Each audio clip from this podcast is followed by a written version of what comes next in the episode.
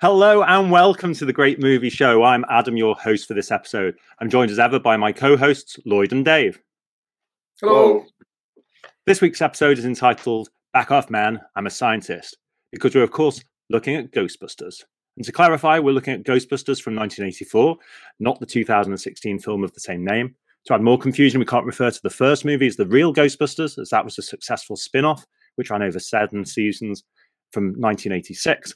Ironically, they had to re- add the real part following a dispute with Filmation, who produced coincidentally in 1986 an animated series called Ghostbusters, which they were allowed to do as it was based on their 1975 live action television show, The Ghostbusters. So, to be clear, Ghostbusters is not to be confused with the remake Ghostbusters, the animated series Ghostbusters, the renamed animated series Ghostbusters, the TV show The Ghostbusters, or the animated The Real Ghostbusters. Ghostbusters was a 1984 hit, grossing more than $225 million at the box office in the US alone. It reached that rare feat of being a commercially successful comedy, a cult classic, and nominated for an Oscar. Well, two, actually. Ghostbusters brought together the talents of Dan Aykroyd, Harold Ramis, and Bill Murray under the tutelage of Ivan Reitman. It spawned a commercially successful sequel, imaginatively titled Ghostbusters 2, in 1989, and rumors of a third movie began circling around board studio lots and Hollywood cafes for years, but never materialized. The closest it came to being realized appears to be in 1999, a purchase by IGN of a script for Ghostbusters 3 Hellbent, although nothing came to pass. The sad death of Harold Ramis on the 24th February 2014 appeared to lay rest that notion. However, there was a 2016 remake, and of course, we're now waiting for the Ivan Reitman's son, Jason Reitman, to release his Ghostbusters Afterlife, with a story that poignantly appears to focus on the loss of Ramis's character Egon, and also stars the never aging Paul Rudd, along with child superstars Finn Wolfhard and McKenna Grace. Back off, man. I'm a scientist. Dave, are you excited as I am about uh, doing uh, Ghostbusters? As excited as I was last week doing. hardly yours? contain myself, but, but I'll try. awesome. No more excitement. That's it. It'll come out in due course. What's going on? Has Adam got glitchy Wi-Fi again? I don't know. Keeps on dropping out. This is why we have a technical rehearsal half an hour before recording. Every week. Every you week don't turn up to Adam and then you spend the first half an hour recording trying to tweak your microphone that you don't know how to turn on. oh, he's back. back. Oh, there you are. But you've been tidying the garage. no, I've just been putting oh, on an outfit. You're a Ghostbuster. Very nice. Where's he gone? Think I've been nobbled by ghosts. like Ray was. yeah, that, Depends. What do you mean by nobbled? What I thought I'd start with is to uh, to ask Dave um, if you had to describe the plot in approximately thirty seconds, what would you say? Um, it's a movie about three um, failed academics getting kicked out of university, going to business for themselves, uh, catching ghosts, which just happens to coincide with a huge kind of surge in paranormal activity in New York City, uh, and they end up saving the world. Um, it's interesting, like talking about doing a, a synopsis or a, a, plot description in 30 seconds and then expanding upon it. Apparently, Ivan Reitman had a good relationship with Columbia Pictures executives because of Stripes, which he had directed previously. And apparently, he said to uh, I think it was studio head Frank Price, um, "Ghost janitors in New York." That was it. That was his entire pitch. Yeah. Um, and uh, Price was intrigued and decided to to run with it and, and start marketing it. In fact, I think um, adjusted for inflation, it might still be Columbia Pictures' most commercially successful film of all time.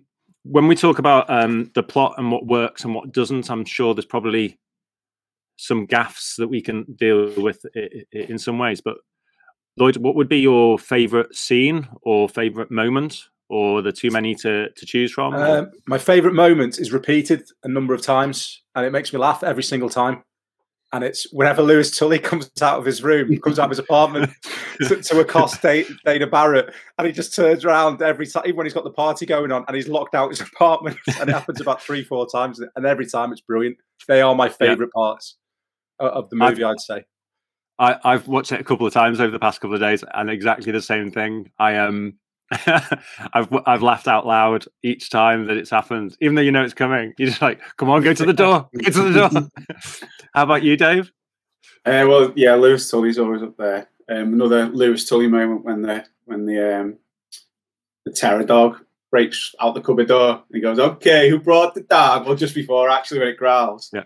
Uh, also, you know, loads of Venkman one-liners. Uh, I like the bit in the ballroom. You know, we where he uh, whips the tablecloth off. He says, yeah. "I've always wanted to do this." The flowers are still standing. Just loads of little yeah. little bits. Like, apparently, he, he basically ad libbed um, a lot of his dialogue. What I understand, or he did multiple takes. He'll have the scripted version, and then he'll do a couple of extra takes and just come out with with other stuff. Quite a lot of the iconic stuff was ad libbed. I believe apparently that was the that was true kind of across the board that everybody had a moment or many moments of of not really sticking to the script.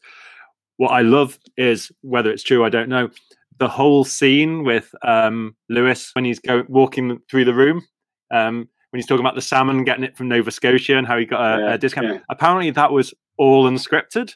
Yeah, and I, I, can't imagine somebody making something like that up, but it just was absolutely brilliant. He's talking about having to get a, a, a tax write off for his salmon and just yeah. inviting business clients rather than friends. Absolutely this is Ted. Genius. This is Ted and Annette. Ted's Ted's yeah. got a, carp, a carpet cleaning company in receivership. Yeah. That's drawing a bonus from from drawing a pension from a deferred bonus two years ago or something like that. Yeah. it's amazing.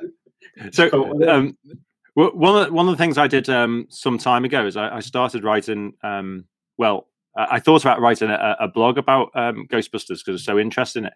I didn't really get very far apart from looking at all you know the background to the, the, the actors before they arrived at, or the director before he arrived at Ghostbusters. And it hmm. does seem like Ghostbusters were kind of a, a, a perfect moment for certain people to all come together. Uh, so you obviously got the Saturday Night Live kind of connection um, between a number of the uh, the actors. Um, you think about Dan Aykroyd and, and Bill Murray, they actually hadn't shared any screen time in a movie together before Ghostbusters. Um, they had been in two films at the same time as each other, but just in different scenes. There's one that you might want to find. If you, I think you might be able to find it on YouTube. The um, there's a film called The Rutles. All you need is cash. Oh, uh, the Beatles ripoff. Yeah, it's a Beatles ripoff. Yeah. Uh, Eric Idle, I think 1978 or 79, and um, I think Bill Murray plays Murray the K, a disc jockey. He's only in it for, like 30, 40 seconds. Mm-hmm. Um, and um, and Dan Aykroyd's in it as well. I think he plays a manager. Um, rumor has it that I think um, they they gave a copy to John Lennon and he didn't want to give it back. Um, hmm. but it it kind of completely bombed. Um, although it is quote it is said to have been um, inspiration for um, this is Spinal Tap. I think so you know, fair play to Eric Idle if that if that's what then was spawned. Um. So yeah, they, they they didn't spend any time together, and they they did their own separate projects. And you got, I think, the Blues Brothers, haven't you, with um, John Belushi? And we could talk about John Belushi maybe in a in a bit. Um, yeah. And also, you have quite a few good films leading to Bill Murray being in Ghostbusters. I like all his films. Um, you've got uh, I think Meatballs to start with, which was Ivan Reitman. I think Harold Ramis, Reitman, Ramis yeah. might have. Yeah. I think Ramis might have written that, helped write that as well. Um, then you've got, I think Caddyshack might have been before, was around that time, but Stripes definitely was Harold Ramis and and um, yeah. Bill Murray, and that was Ivan Reitman, I think, as well. Um, so didn't, it was, not Harold Ram- didn't Harold Ramis direct Caddyshack? Who did Caddyshack? I think so. Actually, do you know? I think you might be right about um, Ramis the, there was rumors on set, weren't there, about um, Chevy Chase and Bill Murray didn't get on from their, their time in Saturday Night Live, but they wrote some really classic pieces together. I, I love Caddyshack because I just love the au revoir gopher and the, the stupidity yeah. of Murray's character. I, th- I think he did because he it's just coming in my, in my mind. Yeah, um, just Harold Ramis and your and Chevy Chase, European Vacation. Harold Ramis directed that. Yeah, oh, did he? I didn't realize that. Yeah, I love that movie so much. but but that's it. That's the great thing, isn't it? That originally Dan Aykroyd had this idea, and th- this kernel of an idea developed. Uh, I don't know if you you read about what his original idea was. Apparently, it was Ghostbusters in in the future, and there were loads of Ghostbusters. That's why they had the kind of the fire station idea. So there were going to be loads of different um, organizations that were fighting ghosts in the future. Uh, and the the director thought that it would cost maybe 300 million then to make the film that that Dan Aykroyd wanted to make. So they did a lot of changes and they they, they sort of scaled it down.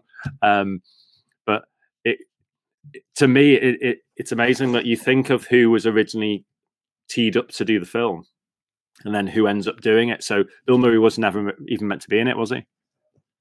No, it was um, it was written by obviously it was written by Dan Aykroyd with John Belushi in mind, but it was also written with Eddie Murphy in mind. But Eddie Murphy turned down Ghostbusters to do Beverly Hills Cop, and obviously because John Belushi died, people, I think people always think that Bill Murray replaced John Belushi, but Bill Murray technically replaced Eddie Murphy, I think. But then Harold Ramis came in because he was never originally meant to be one of the Ghostbusters.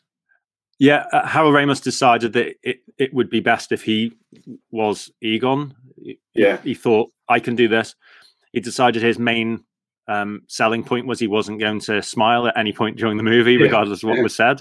Yeah. And I think the if you read anything from Ernie Hudson, his interviews and the like, he seems to be suggesting that, or, or by implication, that perhaps um, the role when it was given to him was scaled right down from what it was always intended to be. So I think at some point Eddie Murphy was meant to be the the Zeddemore character, and they scaled it all back. Although there's some confusion depending on what you read. Some people say it's supposed to be the Venkman character. Some people say Yeah. he's meant to be the Zeddemore character. Uh, John Belushi was supposed to be Venkman um, at one point, Yeah. and that would have been you know reprising the the Blues Brothers kind of relationship that he had with Dan Aykroyd. I think was it last week, last episode that I talked about Slimer, or was it even the the episode before that? Uh, that they they wanted Slimer to have a look of um, John Belushi to have almost it, literally his spirit in the film, Yeah. and the scene where he's eating all of the uh, the food from the the plates that's supposed to replicate, I think, Animal House, John Belushi in Animal House. Yeah. Yeah. So all of the tie-ins to get to the point where everyone was in the same place in 1984 doing the film, I think it just worked so well. I saw I saw an interview with the actual special effects guy that designed the Slimer puppet, and he's and this is what he says. He says it was the night before the studio executives were coming down to choose which one they wanted in the movie. He had twelve different Slimers that he designed. I don't know why I held three fingers up when I'm saying twelve. well, and he gets a phone call the night before saying, "We want Slimer to look like John Belushi." So obviously he panics. He's like, "The night before you're telling me this." So this is the way the story goes. The studio executives come down the next day. They say, "I can't believe what a good job you've done," and they choose the Slimer. And he says, "I literally did nothing to it. I didn't change it. It just happened that one of them looked a bit like John Belushi, and that's the they chose." Yeah, so you that. know, the myth or, or the or the or the or the headline. Which one do you go for? Is that right? Hmm. I think the the most unusual casting change is that they were talking to John Candy, weren't they, originally to be Louis? Sorry, yeah. And that was he wants again to do it in a because of- German accent. Well, And he have- wants to do it and have two dogs, was it? Yeah. think, as well. You know, like we've got enough dogs in this movie already. and and they ju- they just didn't think it would work. I think obviously they'd enjoyed working together because Ramis and Candy and Murray had worked together on Stripes, so they probably thought that would work as a dynamic, and it would probably would have worked. But I think Rick Moranis is. I'm going to go back to the usual Lloyd of talking about my minor characters, but I think he steals every scene he's in, even though he's Yeah, he's does. He's supposed to be brilliant. like an incidental character, isn't he? There's, Yeah. there's a scene the where Go. Dana's come back to her apartment and she's um, she's sneaking past Louis's apartment, and he pops. She's tiptoeing, and he still hears her and, and comes out. But she's got a little smirk on her face, as if uh, yeah. talking today about this, as if they've redone the scene so much because she can't contain her laughter, and all the way yeah. through him coming out and asking, her, she's like, "Oh no, I've got a date tonight." And he's like, "Oh, you got a date?" Like that. yeah, absolutely. She's still. It looks like she's just fighting a laugh, fighting laughter, and then even when he's he's moving away and he's still talking to her because he always talks to her, doesn't he, as she walks yeah. off? and then she's moved, you know, okay, you can bring him along too. Like, it's, it's, as if like they've done that. She just keeps on breaking down to laughter every, every time, and it's just. I think it's just Moranis's performance. He's just he's brilliant at it. He does exactly what he was supposed to do, and he's. I don't even think he's a minor character. I think he's. I, would say he's more prominent than Winston in the end, who's actual Ghostbuster in terms of the characters yeah. um, in the film. I think I think his character is is far more in the uh, in the main um, leading characters than, than certainly a supporting actor. Yeah, it's him and Dana, I suppose, and and Winston. They they all are kind of somewhere between being a main a main character and a minor character, aren't they? So the focus really is on on the the, the first three because they're the first ones that we see, and it sets it all up. And then they bring on these others, and then they've got you know Annie Potts playing um, a brilliant, brilliant role as well, haven't they? Um, as uh, Janine. Um, so there's and and then and then William Atherton as well as uh, as Dave's favorite character. Yeah, pencil neck.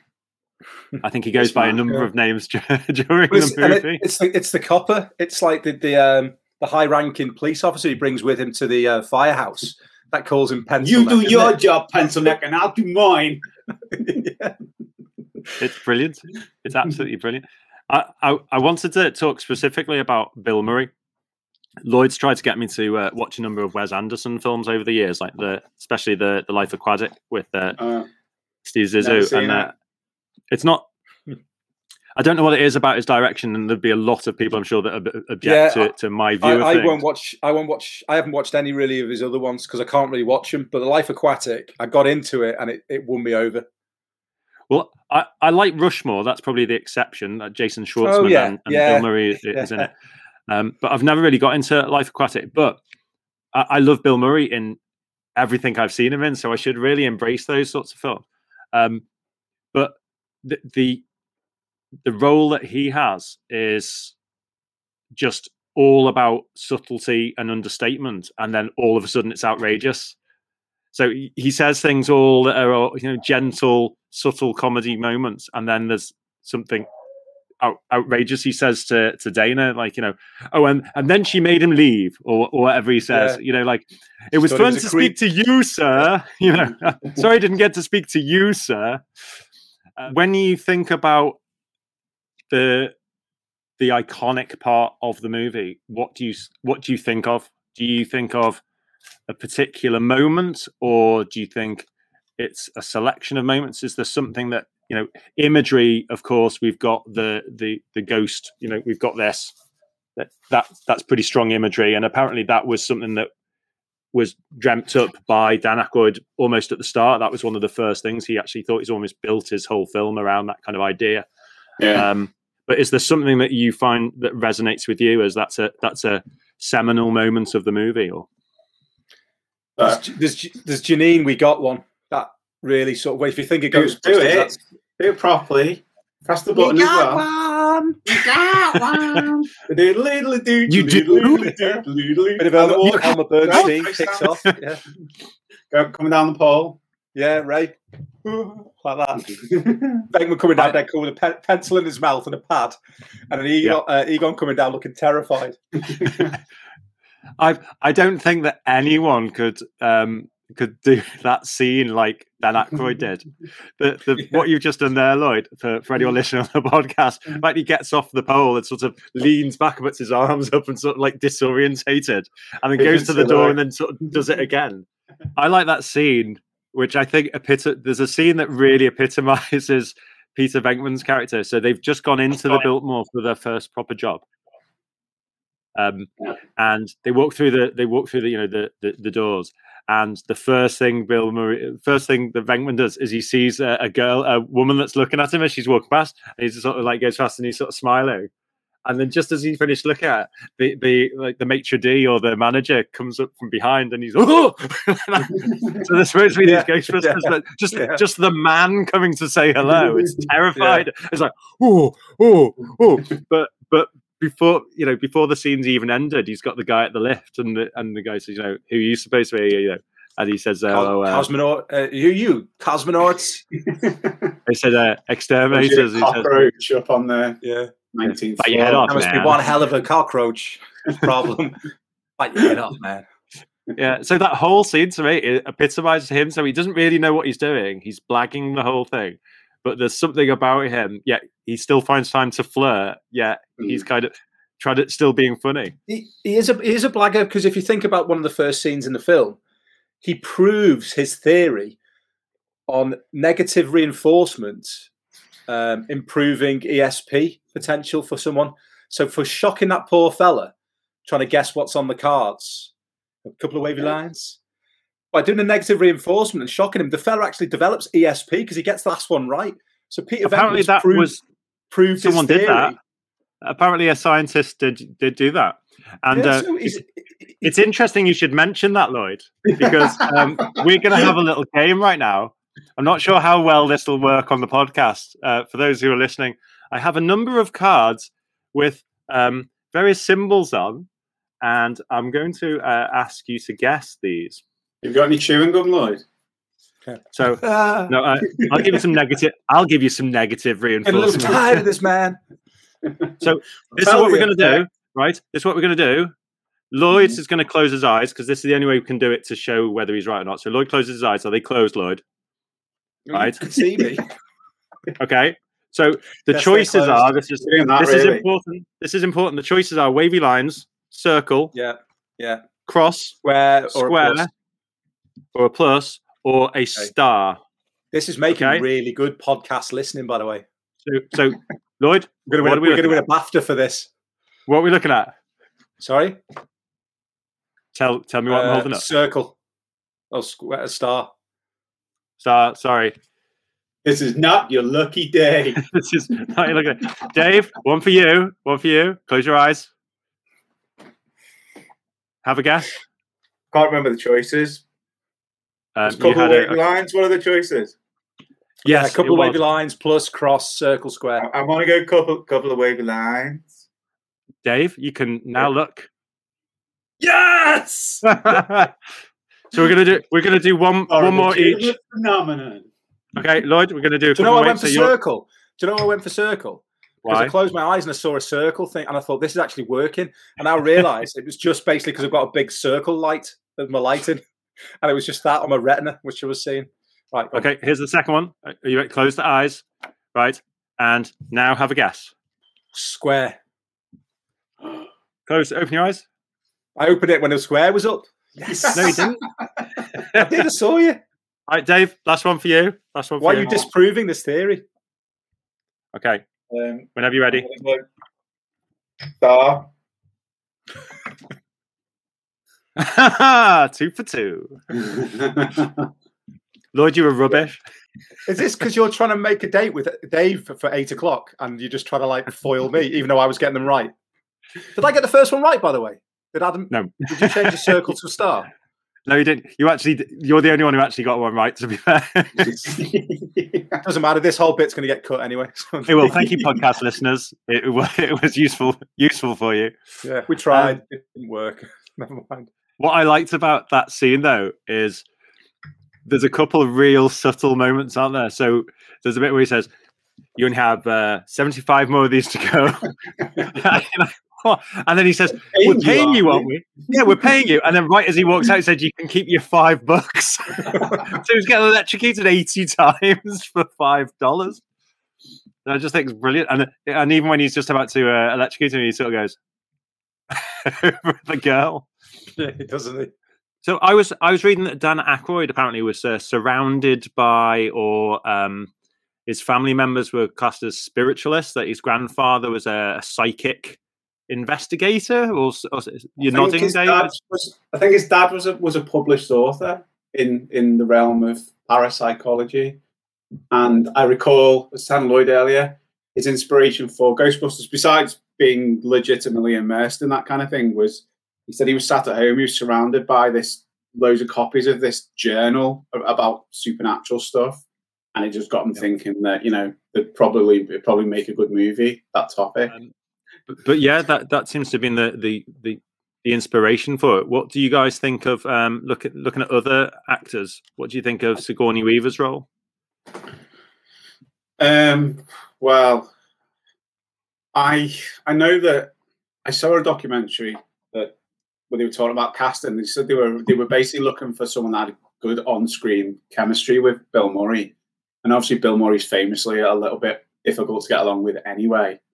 And I think that comes across in, in the movie itself. He doesn't, but like Lloyd said, it's quite a strange. It's not even a relationship, you know, between him and Dana. And then basically, when they found out Sigourney Weaver was interested, they were just desperate for her to be in the movie because she was a big name. I think she was always going to get it regardless of whether they had chemistry or not. Um, obviously, it worked well though. Yeah, definitely. I think she she done a she was the uh, she was the badass uh, hero from Alien, wasn't she? And so, you know, even though she's kind of the, almost the love interest and she's the almost the mm. victim of, of Zuul um, menacing her and then Gozer, um, she's still got that sort of strength to deal with that part of the role as well. Um, mm. And then obviously there's a bit where Zuul possesses her, where she's got to come across a certain way, which you know I think she's quite she's quite a presence in she. She's quite you know she's quite tall and stuff. I think it came yeah. across pretty well. Um, and that was some sort of uh, body cast, wasn't it? That moment that they apparently built a body cast for her. You know when she um, raises off the bed and then twists around. Yeah, she was in like a full body cast. It was sort of less CGI and actually was more mechanical. Apparently. Oh yeah, you can see it because the whole way through something's happening to what she's wearing as well. So she's trying to, she does that with her hands, and they make it as if it's part of like her ritual being possessed. But she's just putting down, she's pushing the dress back down over her hips because the mechanism's making the dress ride up. Yeah, you know, we watched it in 4K. You start, you let me, you let me know it was on 4K. In 4K oh, you can see the bit under, when she's going up. You can see the bit underneath the car. Well, I was watch. I was looking for wires. I was really scrutinising it. No, I couldn't see anything. No, it's it's basically so the rear of the shot. You've got something coming out towards it, and that's what's lifting it up. So right, the front like of the shot, you don't see it because it's perp. It's exactly hidden by. She's on a platform. You just see her legs going up. Pretty much, yeah. But, no, but, but she rotates cast, as well. Yeah, because it rotates, so that because of the cast element of it keeps her in one ah, place, right, rotates okay. around. We're talking about phys- physical effects. You know the um, you know the opening scene in the basement of New York Central Library yeah, which is actually yeah. the basement of the LA Central Library. Apparently, the internal shop. You know, you know when all of the when she's as she walks past all the little cabinets with the tickets start opening yeah. and the tickets. Do you know that was an actual physical special effect? Yeah, I saw yeah, it because you can you, you can see the uh... behind them with a straw blowing into each one, and just blowing with the straw was making them all fly out. There's one where there's, there's, there's pieces of paper actually crossing between the aisles. That that was on a wire. That was a physical effect. But everything in that shot is all completely physical in camera effects, which is quite impressive, I think. That's good, yeah. It works so much better than CGI. The actual tickets that fly out of all those cabinets, you notice they're completely empty. There's nothing written or printed on them. They're just they're just blank pieces of paper. There, there was also uh, something I read the other day. I think it was uh, Ivan Reitman was driving in to to the set to do to film that scene, and he thought it'd be a really good idea to do the book stacking. Yeah. And that just came to him on the drive in. So I, love that. So no human being would stack books like this. it is. It's like, like they were literally making it up as they went along. Uh, the the the other ad lib that I quite like, if it's true, is when he said uh, when Venkman says to Spengler, "Oh, do you remember that time that uh, you tried to drill a hole in your head?" and Ray was just turns around and he says, that would have worked if you hadn't stopped me. Apparently, that was completely ad libbed as well. so, Lloyd, finish the sentence. What about the? It's a hard question, and you might need some more ba- background. Egon has just explained how bad things could be down in the basement, and they say, "Tell them about the." And Bill Murray Twinkie. says, Twinkie. Thank you very much. yes. Uh, Tell them about the Twinkie. What about the Twinkie? Dave, finish this. Uh, you're going to endanger our client, the nice lady who paid us in advance before She Uh, turned into a dog. Oh no. that'll do. That'll do. Yeah. Lloyd, an easy one, although you might not want to say the uh, answer. Yes, it's true. This man. Has no penis. It's Dick. Um, but Everything was fine with our system until the power grid was shut off by Dickless here. They caused an explosion. Is this true? Yes, it's true. This man has no dick. Dave, human sacrifice. I I know this. I know Dogs this. and cats living living together, but there's something in the Yeah. middle. Human sacrifice.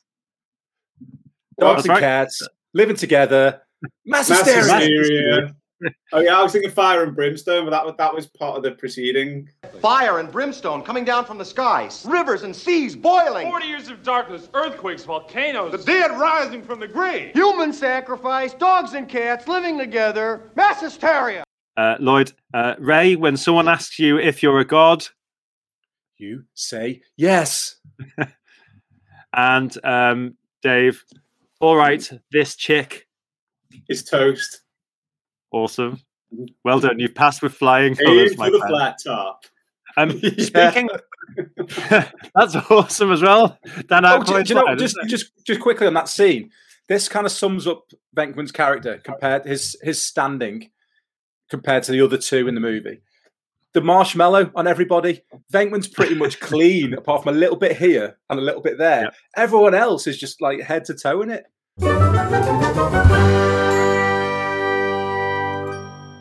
When I was a kid, I used to watch Ghostbusters.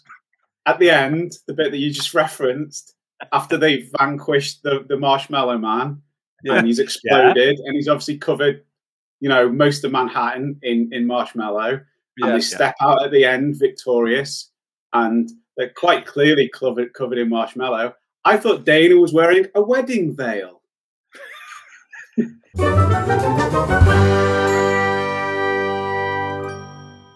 Uh, just just in relation to just before that scene, you know, when they're at the top of the the stairs and uh, they they go into Dana's room, and and Ray says, "Uh, "Where do those stairs go?"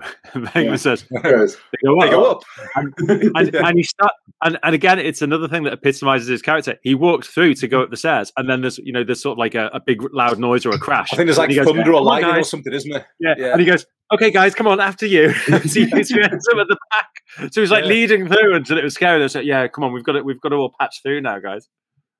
When when you said before about the um you know the iconic moments of that movie i didn't i didn't really give give an answer to that. And as i mentioned uh, when i did pop quiz hot shot although it wasn't technically the first movie i ever saw in the cinema i always kind of count it as because i remember it so vividly and watched most of it through my fingers. But for me there's so many visual moments in there that are so iconic and stick in my mind even from just the actual uh, you know get her when the librarian turn, you know, woo, she turns to the that was your whole plan? Get her? Yeah. get her? Um, and when they're, I mean, for, I think the most iconic bit for me is when the four of them are standing, you know, uh, with with Gozer in front of them. She's facing them. He's, they're almost in silhouette, and it's all, you know, really dramatically lit and everything. I think that that's just really iconic. But talking about um, Dana and the Terror Dogs, did you know that it was Sigourney Weaver, Weaver that came up with the whole, um, you know, um, her and Louis's character basically turn into the dogs and go and go and stand on, Really? the, on the altar. Yeah, she, Oh, I I and, you know because famously she did the whole, you know, where she turns into a dog. She did that like when she met Ivan Reitman, and she came up with the whole idea because they had these plot holes really that they couldn't they couldn't connect. They didn't really know how they got onto the rooftop thing. They didn't know what the connection was from the from the characters of Louis and Dana. So they had Really? these concepts of of of the gatekeeper and the lockmaster. Got that right way around. key, keymaster Yeah. lockmaster the So they, had those locksmith con- they had those concepts, but they didn't really know how that then related to, to the rooftop battle with Gozer. And they always had the Marshmallow Man, but they didn't know what those elements were. So she was the one that came up with the idea of turning into the dogs. And then there's but that. it works it works so well dave doesn't it because they're on opposite corners of the the um the building as well so it, it works well in terms of the the symbolism of how the building is created and it's the juxtaposition how those two would never ever get together in in real life, as demonstrated by all their interactions. Yet they're there to find each other out when they're both possessed. So I quite like that as a the fact that Louis kind of gets his girl, but only when he's possessed. That's what that's that's what I think the most genius part about Sigourney Weaver's casting is the, the physical difference between her and Rick Moranis.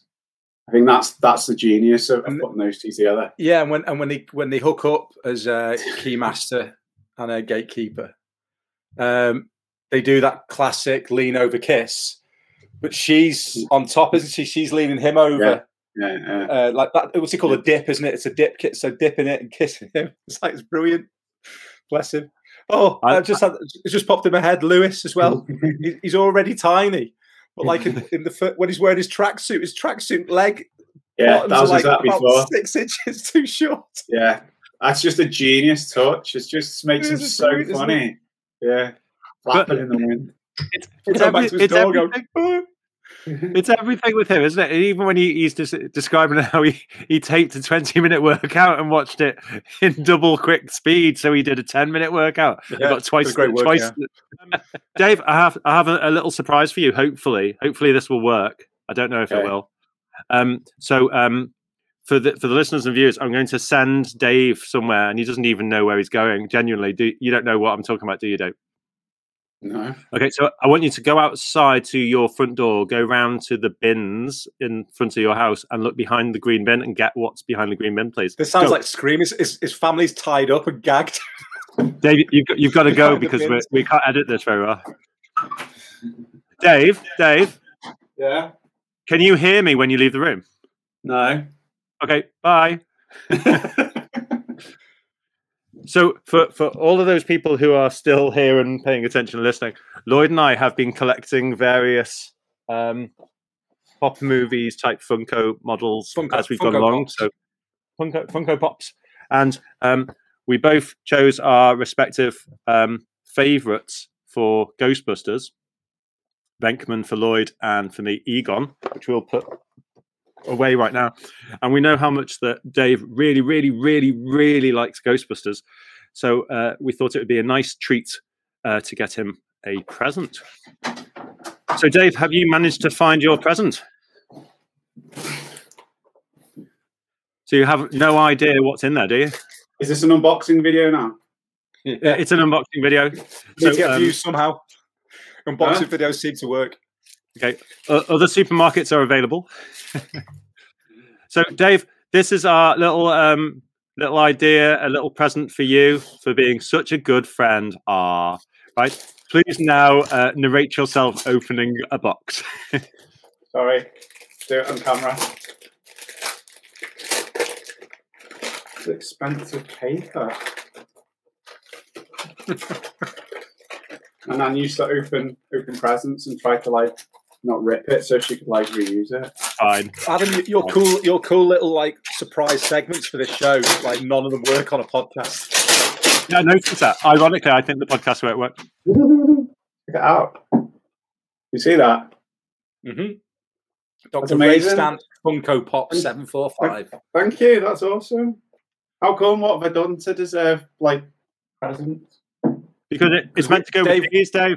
We've been secretly for every sh- every show. Adam and I have been buying Funko Pops for that movie and seeing if you'd notice.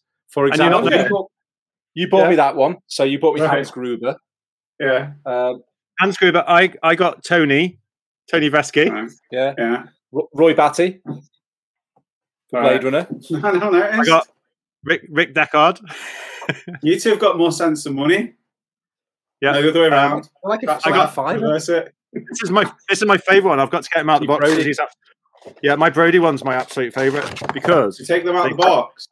yeah, because he's got he's got um Oh, He's got like a cigarette glasses, Yeah. and yeah. a little bucket of chum. yeah. so Check I like that him one, very Check out that gargantuan Funko Pop. Doesn't it instantly devalue now? I think it Take out the devalues if we if we hold them on on a video. There it is. Oh, with the trap.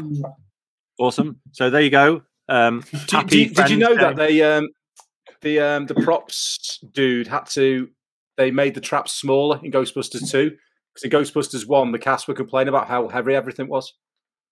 Yeah, and the proton packs as well. That's Oh, why yeah, they heard changed the proton packs, wasn't Yeah. it? Yeah, Bill Murray. Bill Murray wouldn't do it apparently, unless well, he didn't want to do it anyway, did he? Didn't he con him into doing Ghostbusters too somehow? That that he just didn't how like did the they- idea. How did of they the con him into do Ghost? How did they con him into doing Ghostbusters 2016 then?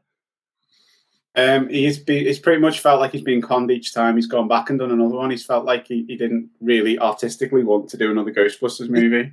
He's not Sound going like to appear in Garfield. Afterlife, is he? Huh? He's in He's not Afterlife, I gonna- think. Is it? Yeah, he is. hate it when they do that. Most of them are in it. I, I, Oh. I understand he's in the he's in the 2016 remake, but I've never lasted more than seven minutes into that movie. So You never lasted more than seven minutes for a lot of things, Dave. seven minutes is pretty good going. It is actually these days. Yeah. That's Uh, all. so- done. so, um, do, do you either of you guys know what the uh, original title was for the movie? Yeah, I do. Um, no.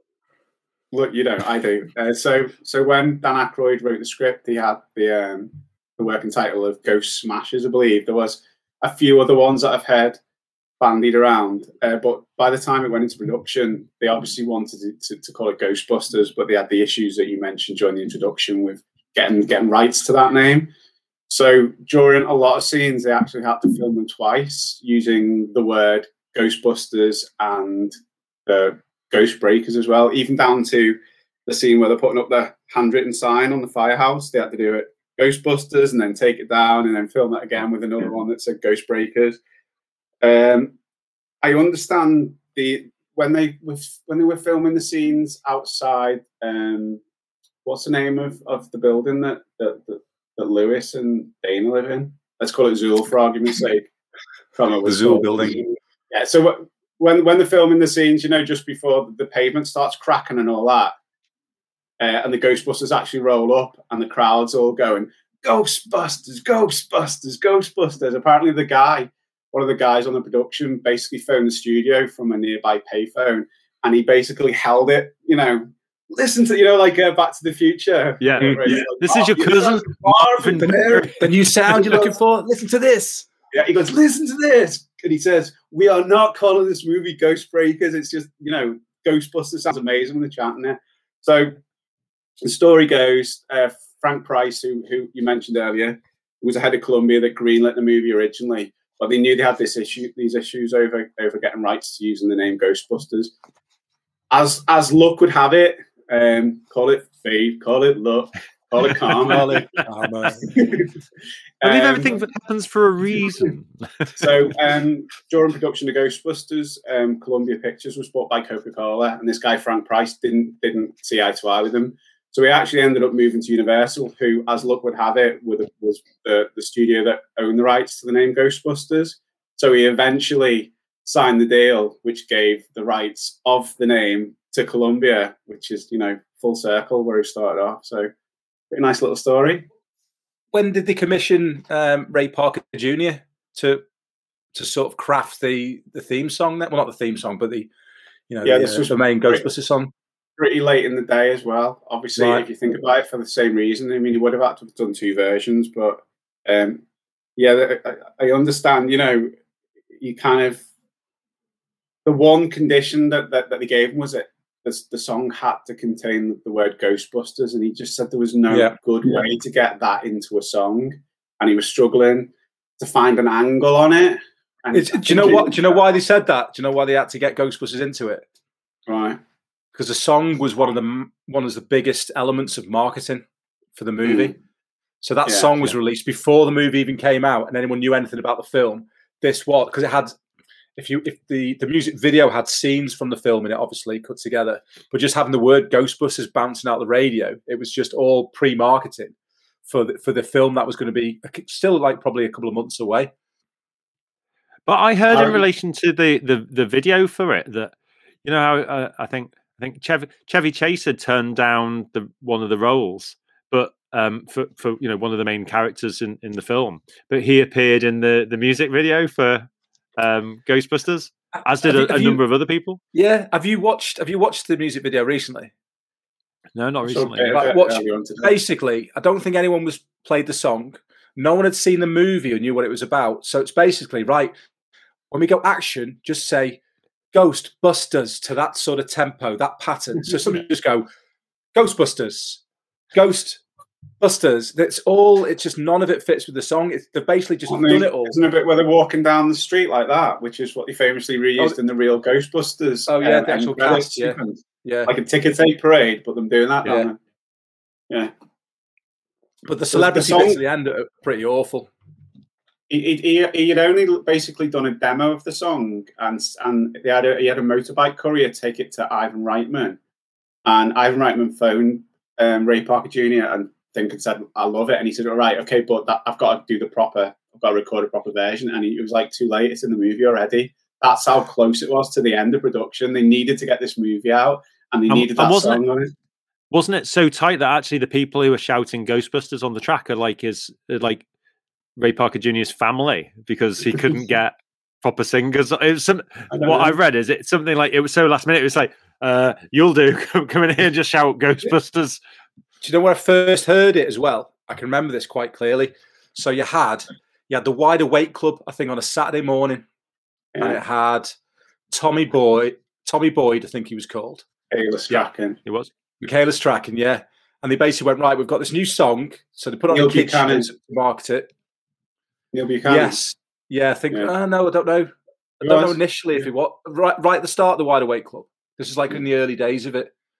So Tommy Boyd's like, right, I've got a new song. It's for a new movie, and every time they say who you're going to call, you've got to shout Ghostbusters at the top of your voice. And it was just so that was like Saturday morning television to all these kids. So it's all these kids are shouting Ghostbusters, going to school Monday morning. They're going, "Who are you going to call? Ghostbusters!" And the movie's not even out yet. So as soon as the movie's released, everyone's like, "You know, take us to see 1984. Take us to see Ghostbusters. I want to go to see Ghostbusters." It's just genius. And that was and that was that was the yeah, as you say, genius. The genius move was they they basically filmed a a, a movie that was really aimed for late teens up, wasn't it? It was you know some adult themes, lots of people Yeah. smoking all the time showing the movie, Yeah. um, and you know some some quite I suppose quite adult subjects and and and the relationship issues and you know sexual issues and Let, let's let's not forget love- the let's not forget the the, the the Ray the Ray scene with the with the zip. Yeah, that I I'd not seen for years. I must have seen it initially, and then when it's been on terrestrial Yeah, television, and then you think you've dreamt it because. ITV cut Yeah, it out like- throughout the whole of the I'm eighties. sure I'd the, seen the, that. the, the scene you know when they're in the prison cell or the the jail I love that as well. All the and- prisoners and- taking a load of interest and just moving in and looking at the map. and and um Don't be good for goodness And- sake. Mistake. and Oh, and Dave somebody's coming. Dave Somebody's Dave's coming. Dave's favorite actor of all time Reginald Vel Jolson. Yeah, Oh, Jolson. Al Jolson. Um who who said that he actually auditioned for for Winston as well and then got the prison guard job so that you know good luck well and yeah when they're when they're all gathered around them and they've got the you know I don't know how when you get arrested you can have like six foot maps that you can roll up Yeah. and like No, take the- with in you. the clothes, isn't it? Because Ray gets out the Yeah. blueprints, doesn't he, for the building from his like pants or something. and they're they're they're explaining it all. And um, apparently, I'm not sure if this is true, but apparently that particular place was was like a, a, a cell area, and it was famous for being haunted, and there were actual scratches down. Oh, yeah, I, I, to the wall. I don't. And, and Reitman hated filming there. He said, "We've got to get in there, do it, and get out." So I quite liked the Right. idea that there was some subtle kind of whether that was part of creating the buzz about the film. I don't know, but it's interesting to hear that you know there might have been some paranormal concern, even if whether or not it's Oh, true or not, cool. it's irrelevant. The other thing I quite like is, um, and we probably have to record this at some point, uh, us saying, "We're here to believe you." We're Um, ready to believe you. We're ready Wait, to sorry. believe you. Dave's, already, Dave's already corrected me about that tonight. We're ready to believe you. Um, the brilliant thing about that is Ivan Reitman decided it was a good idea, didn't he, to uh, release that as an actual advert Yeah, um, with the phone number. With the phone number. And Yeah, if you rang the number, it it, it Yeah. said something like, uh, "We're out catching ghosts." well, And busting ghosts got- at the moment. So- Yeah, and, and they got something like a thousand calls a day for weeks and weeks, and it really did genuinely. we should do now five five five, the great movie show. Let's just put it up on the screen now. we're ready, Ready to to believe. believe I'm so glad we're not actors. Yeah. Um, So do you so- you guys you guys know that um the movie was re- released on the 8th of June 1984 in the US. Do you know what other film was released on the same day? What year? I do. I do. 1984. I do. Um, Would you like 2? a clue? Would you like Jaws a 2? clue? I don't need a Uh, clue. no, No, I'll give you a clue because look, uh, no, Dave don't already clue knows. because the thing is, like as, as the new viewers know, I don't like meticulously research everything before I go on. Everything you get is madcap theories from my head when we're talking And about that's a good thing. movies. Okay, so this this this other film stars in a very small way, but definitely at the beginning, a young Corey Feldman. Gremlins. Yes, Gremlins. Yes. And bonus bonus question, which Lloyd will probably already know the answer to. The fact I've said bonus question: Is there anything familiar about um, the uh, set on which they film Gremlins? Yes, it's a very famous set. You might remember it from Back to the Future. Also, early days, maybe it, it came from outer space or something was set there. Yeah. And in most recent times, WandaVision had a couple of scenes in uh, in that set as well. All ticks. Dave, do you know what Egon collects as a hobby? I do. He I know. And, and, and there's a grammatical error in there as well. So he collects spores, molds, and fungus, but he should uh, really collect spores, molds, and funguses. Because No, no, fungi. Fungi for plural of fungi. All right. Okay. So okay, I admit that I was wrong. but if you're going to be smart, unless he's collecting a single fungus, then it should be spores, molds, and fungi. Should be the answer. I guess it doesn't roll off the tongue quite as easily. Do you have any hobbies? I collect spores, molds, and fungus. Dave, do you know the um, the fire station that was used? And that might be a trick question, mightn't it? Yeah. So um, obviously the, ex- the external shots for Ghostbusters were mostly filmed in New York, and uh, the start of production they didn't actually have any of the permits in place. So a lot of the shots where you see like in the musical montages where the three Ghostbusters are just like running down the street in New York and people are looking at them, they did that without permission. They just did it like Gonzo style on the fly. Um, but obviously, the the external shots, the famous firehouse, is Hook and Ladder Eight um, in Tri Tribeca, I think it is. It's just around the corner from from uh, well, the World Trade Center, as was. Yeah. But obviously, the uh, the internal shots were done in a completely different firehouse in Los Angeles. I um, can't remember what it's called, which has also been used for other movies as well. It was. It's it's been it's been demolished now. I think it was used in um, Big Trouble in Little China. Was one of them. I watched that again the other night, actually, and uh, I think that's aged quite well. You wouldn't think Well, a film got, like we've got to do Big- big. We've got to do Big Trouble in Little China at some point on the show. we do. There's so many We've got to do a John Carpenter, haven't we? Yeah. Stay Puft marshmallows. Mhm. Where do you see them throughout the movie before See the it. final scenes? There, there's a there's a. Do you want to answer it, Adam? That- I, one of them is there's a billboard. There's Yeah, a billboard. you see the billboard- I think you see the when billboard, yeah, you see it are- there's a wide shot. Yeah, It's you like see a the Matt billboard Payton, twice. matte painting. But but also next to the eggs when the eggs are exploding. she's yeah, I was some- thinking, Yeah. why is she she lives on her own, right? She's got a massive bag of marshmallows. She's bought eggs and what sort of crazy woman is she? She's bought eggs and marshmallows and in like a daily shop. And And celery. celery. Although have- the, the, the veggies change in various shots, apparently. So I've got a question for you two. Go on. Okay. Um, obviously, Ghostbusters 2016 wasn't particularly successful. Before you move on, on that, the ro- Yes. right, I've watched it. I've forced myself to. I, I, I couldn't watch it the first time. I got it. Someone gave it to me. I know I got a code to get it for free, so I had it for Yeah. free. Yeah. I watched it. Like you said, I couldn't get through the first sort of 15 minutes. I turned it off. Yeah. I forced Yeah. myself to watch it. The writing is very Yeah. good. Yeah, The writing of Yeah. it is br- is so. I was watching it going, and the actresses who play the Ghostbusters are very good actresses. It's just there's a disconnect between the comedy of the writing and the delivery, which I don't get why it doesn't work, but it doesn't. The, the, some of these lines are just when I, when I go through them in my head, like ten seconds after seeing it on the on the screen, I, I thought it was awful and it dropped dead on the screen. But I'm laughing in my head when I'm just going Yeah. through the line because the writing's so funny. So it's just, yeah, it's such a shame that that film, that film just didn't work. Um. Sorry, go on, Dave. Thanks for answering the question that I didn't ask. So uh, I, I, I'd echo what Lloyd is saying in relation to um, the remake of Ghostbusters. I think there's a, a thought process that anyone who says they don't like the 2016 version is some sort of misogynist or you know they hate the idea of women um, taking over the role of men or anything. I don't think it's anything to do with that at all. I think exactly what Lloyd said.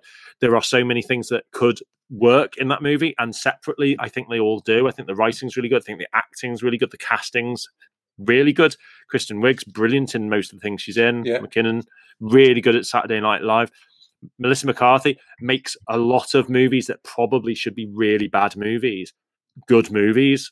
Uh, What's the, Part of the reason why I just I just couldn't watch I couldn't watch Ghostbusters 2016. I just cannot do it. I just find it cringeworthy. I just can't do don't, it. I don't think it's cringeworthy. I just, I don't know. It's just It's terrible. the writing's brilliant. It just doesn't. The delivery's just not quite fitting with the writing. It just doesn't work. What's the name of um, Egon's um, equivalent in that? Is it McKinnon? Holtzmann, Jillian Holtzmann. that's McKinnon, isn't it? Yeah, the actress name. Kate McKinnon. Yeah, and Saturday Night Live, she's brilliant, and she was good in Ghostbusters 2016. It just nothing. had- it just didn't meet up. It just didn't. It just didn't Exactly. connect. And they they had what was it, Paul Feig who did Bridesmaids and Kristen Wiig and Melissa McCarthy were in that, and that worked really really well. But it was somehow like transferring it over to that to, Mhm. to the remake mentality. Yeah. It, it it just yeah, there, and there were a couple of good moments in there, were a couple of like real laugh out loud moments, but generally as a film, I I just unfortunately think it's inferior. And then you have the the debate over whether it should be part of the Ghostbusters canon. I think even um, Jason Reitman effectively said he's ignored that and he's treating Afterlife as like the third movie in the in the trilogy. Just reminded me, Paul Feig directed a few episodes of The Office, the US Office, which Harold Ramis directed a few as well. Did he? I didn't know that. Yeah, No. I don't know how many, but he definitely yeah one or two uh, episodes of The Office Harold Ramis directed. Uh, going going back to what you said right at the start, I think um, you, you're right. Caddyshack was f- the first film directed by Harold Ramis. He's brilliant. He's, he's- yeah, so growing up, like I think Venkman, like is probably still everyone's favorite character as well. He's certainly my favorite character growing up because he's dominating on screen and everything, and the story he seems to drive the story forward.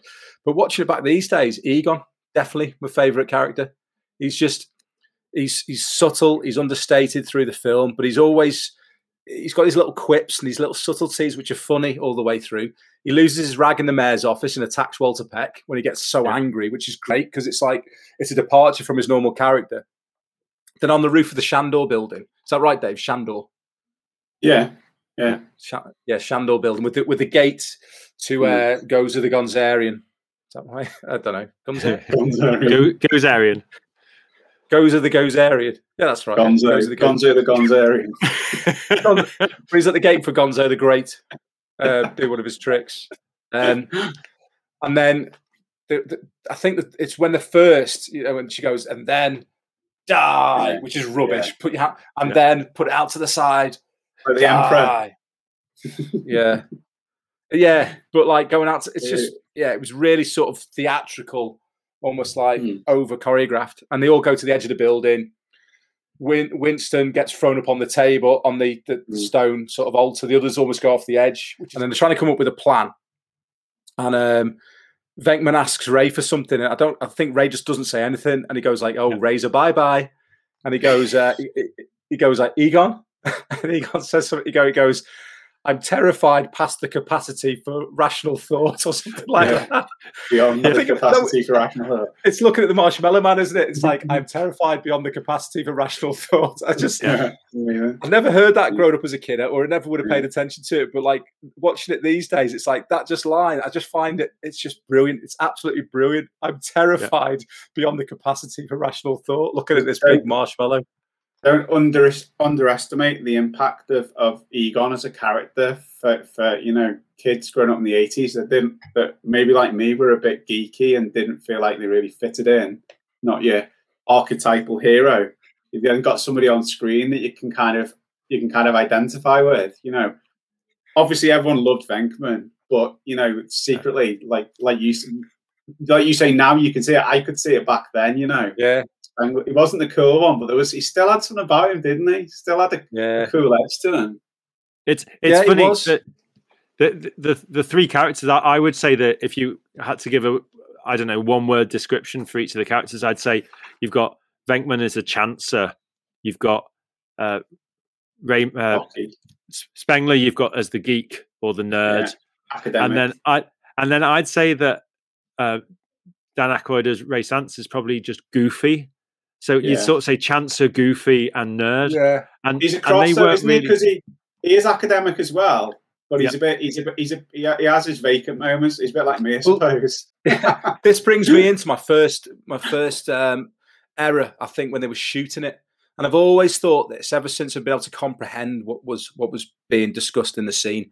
So it's you know, don't look directly at the trap. Ray says Mm. the first time they're catching the ghost. Yeah. Ray's the academic and the scientist. Egon's the academic and the scientist. And then Egon says, "I looked at the trap, Ray. Yeah. When Egon would Egon would know the effect it would have on him. He would know all that already. He's basically designed it with Ray. So I always Mm. felt that was Venkman's line, but someone's mis um, titled it in the script. Yeah. Like Egon says, "I looked at the trap, Ray." I'd love to ask. like- obviously, I can't ask Ivan Reitman or Howard Ramis now, but Yeah. I'd love to ask him. It's like, did you not? Th- wasn't that someone else's line that's been I misprinted? think it, it could I quite be like the idea show- that it's meant to be him, though. yeah, it shows fallibility. It shows he, Yeah. he's not, you know, he's not completely completely perfect. He's out he's- of his he looked- no, zone, he- isn't no, I don't, I don't. mean- I don't mean the fact he looked at it. That he, you know, if he knew the danger, he wouldn't look at it. He's looked at it, but he's Hmm. he's telling Ray as in, "I looked at it, Ray. What does it mean? What does it, you know, what?" I think the reality is that they didn't know. They didn't actually know until that moment what was going to happen because they'd never used it the, the equipment But- before. But also, don't you think that that it kind of follows You're on not from debunking the, me on this point. I'm not being debunked and having a clown horn But- put over but- me. but the thing the thing I really liked about that actually, I think that you you're right in a way, Lloyd, that it probably should have been Venkman, but the fact it's Egon probably works for me a bit better because it shows that that you know it's like when he's got the the thing out and he says, "What do you think?" and he starts having a little go and he's like, "Get rid of that! I'm not Yeah. talking about you calculating it. Yeah. You know, just come up yeah, amazing. Because he- because- because he can't think on his feet at all, and he can plan stuff. And he, you know, he designed the proton pro, proton packs. Yeah. Great for the the- information. The interest alone in the first 12 months is $90,000 or something like that. Yeah. But there, there you go. Another First throwaway five years is ninety thousand dollars. Uh, Thanks, the Dave. throwaway line from You're Venkman never is going to regret this, Ray. don't, don't worry, everyone has three mortgages these days. But when when they're in the Parents lift, left me How, that how, house. how, we, how are we going to afford this? I don't know. Yeah, I don't, don't know. the, the bit in the lift is absolutely brilliant because you've got um them all looking up at the you know obviously the lift numbers are going up in front of them we can't see that because we're looking at their faces but they're Yeah. looking up and you see ray, ray Yeah. sort of looking up like this and they're not looking they're not talking they're talking to each other but it's like fixed like this and he said i think we're going to have to do this and that you can see their faces behind and he says you know can you turn me turn it turn it on and uh, egon says to like and, but He but he says he says uh, he says, uh, "I blame myself," and Venkman goes, "Yeah, I do too." And then when he turned it, and, and the thing is, because Egon's designed it, when he turns it on, he shouldn't be surprised by the sound or anything. But as you've just said, Dave, he sort of goes, Yeah. Backs into the corner, moves completely it? to the side. Yeah. But then, it, but then it cuts, so Yeah. they don't make a big thing out of the scene. It's Yeah. almost like a throwaway thing. And there's a few things in Ghostbusters where it is just throwaway, Well, they don't, but it's they so don't important it, for the do they? You know, it's just occurred to me we really haven't had a completely successful test of this equipment. I blame myself. So do I. Well, no sense worrying about it now. Why worry? Each of us is wearing an unlicensed nuclear accelerator on his back. Right. Okay. So obviously, Ghostbusters 2016's been and gone. There's Ghostbusters Afterlife coming out, and but my question is, do you think if if it was a possibility that they should go back and, and attempt to basically do a special edition of Ghostbusters, redo all the special effects, you know, try and stick the original movie, stick with the spirit of the movie, clean it up, redo some of the special effects? Do you think that would be a good thing or a bad thing? Do you think that would take some of the kind of spirit away from it? So, I mean, I'll call out a couple of things in particular. Obviously um, the, the terror dogs when they when they break through Louis's door and they hit the corridor, it's kind of really obviously awful stop motion animation, isn't it? Yeah, it's, You think- it's, it's, is that- it's, is uh, it's part of Harry. it? It's Harryhausen, isn't it? It's your Yeah. um, Yeah. Jason Sinbad, the uh, Argonauts style. Jason the wasn't? Argonauts, your, Yeah. your Sinbad and the Seven Seas, wherever it was, you got Yeah. you got that, and it's great. it It if we went- works, if when, went when you put redid it, sorry, Do you think we'd hate it if they went and redid it and it was No, amazing because you know what? rendered What- CGI? when I was watching the 4K version, the um, the close-ups on the Devil Dogs Yeah. with brilliant clarity. It's as if I don't know if the original footage was like that, or as if they've gone back to some sort of modelling and, and taken like a 4K shot almost. I don't know if you noticed that bit when it's just like Well, they made, just they made real physical animatronic models of them, which they could film. But obviously, but, when but the, were the moving, shot's perfect. But yeah, obviously with the moving Yeah. around, they've got they've got this Yeah. stop motion. I, yeah, Yeah. I, I don't think it would take anything away. I think it'd improve it because I think you know we talked about um, in the Jaws episode, we talked about Bruce. Bruce is the worst thing about Jaws, Mm. and I think the worst thing about Ghostbusters is when they're overreaching for the special effects. Mm. And I think if they, you know, that's something where they could make it better. Although I'll tell you what looks good. Even now, when the ghosts ex- uh, uh, escape from the firehouse, when Peck shut down the containment, Yeah, uh, yeah, really good. When they're all Great coming out, please, Yeah. Yeah. d- d- please, and when they're when, they're when they're all flying towards. Dana's apartment, yeah, that still all stands up. Uh, really and, good. and even even the Marshmallow Man was done was done combination of kind of uh, miniatures for the for the city shots, and they even had a guy in a suit actually for for some like you know the shot from the side where his hot his Yeah. head's bobbing in between Yeah, the building tops. yeah. That's a guy in a suit, and also where he's starting to climb the building. That's a guy in a suit. Because there's a story, if you watch it closely, as that shot when he's starting to climb, you notice that his red his red neckties missing in that shot. Right. Apparently, the guy was in a hurry to get onto the set to, do that shot, and he forgot to put the, tie back on. So if you watch it back, one one job. Just put the yeah, tie on. exactly. Yeah. I think all that stuff stands up. It's only the stop Oh. motion I think that really stands out to What's- me. What, what's the line that Venkman says when he's climbing the building? It's like, um, Tell me when we get to floor twenty four because No, I've got to throw up. I up. want to throw up. No, I mean when the when the Marshmallow Man starts climbing the building, it's something like, "Oh, he's a sailor. We're in New York. We just need to get him laid. We'll all be sorted." Yeah. yeah, and apparently that's yet another ad lib. Apparently as Yeah. well. That was all all him. Uh, did you know that they uh, dropped fifty Mm. pounds of shaving cream over the top of William Atherton for the the scene where Peck gets covered in in Yeah. marshmallow? And and he's like, "Ah!" and the, there's supposed to be a bit, and I, it's something like on the DVD commentary. There's supposed to be a bit that he's supposed to be able to hear where he says, "I hate Venkman," even when he's getting All right. covered. Um, I, I I think he's a really good character, and it's quite nice that they put him in there at the end because there's no need for him to be in there. It was just an extra little No. laugh, really, wasn't it? He's just he's walking along and he gets covered in all of the uh, the marshmallow. So, Dave, I'm sure you've got a couple of other questions, but one of the things I was wanting to talk about briefly is um, the serendipity of some of the character choices. Hmm. So, for example, Peter Venkman uh, was supposed to be played at one point by Michael Keaton, Right. that would Um, work. and That'd exactly, What- and I, when was I think Batman? Eighty nine or earlier? 88. 88. 88, 89. So he wasn't going to do that. Um, but the other one that I quite like the idea of, and you can kind of see how it might have worked at the time, It'd been slightly different tone, but you can you can see how it would have worked. Stephen Guttenberg. Yeah, definitely. So, but interestingly, he turned down the role to star in the first Police Academy, Mm. which obviously had major success and became he became Yeah. the household name he, did because that. And then Eddie Murphy, already was was doing all right after 48 hours and, and trading places, but he turned it down to do Beverly Hills Cop, and actually that was the only film that outgrossed Ghostbusters that year. So Right. it, it's in that's interesting to me that each of the people that could have been in it actually did really really well not doing it but the film didn't lose out from not having those people. And uh, a number of people who i think again you can see them in this role and it would change it slightly but still be really good performances. Obviously we all uh, dan Aykroyd was always going to be ray stantz but egon harold ramis um, i've got a list here um, chris walken christopher walken. Yeah. Although that would have been these things, and they're just talking about you doing, me.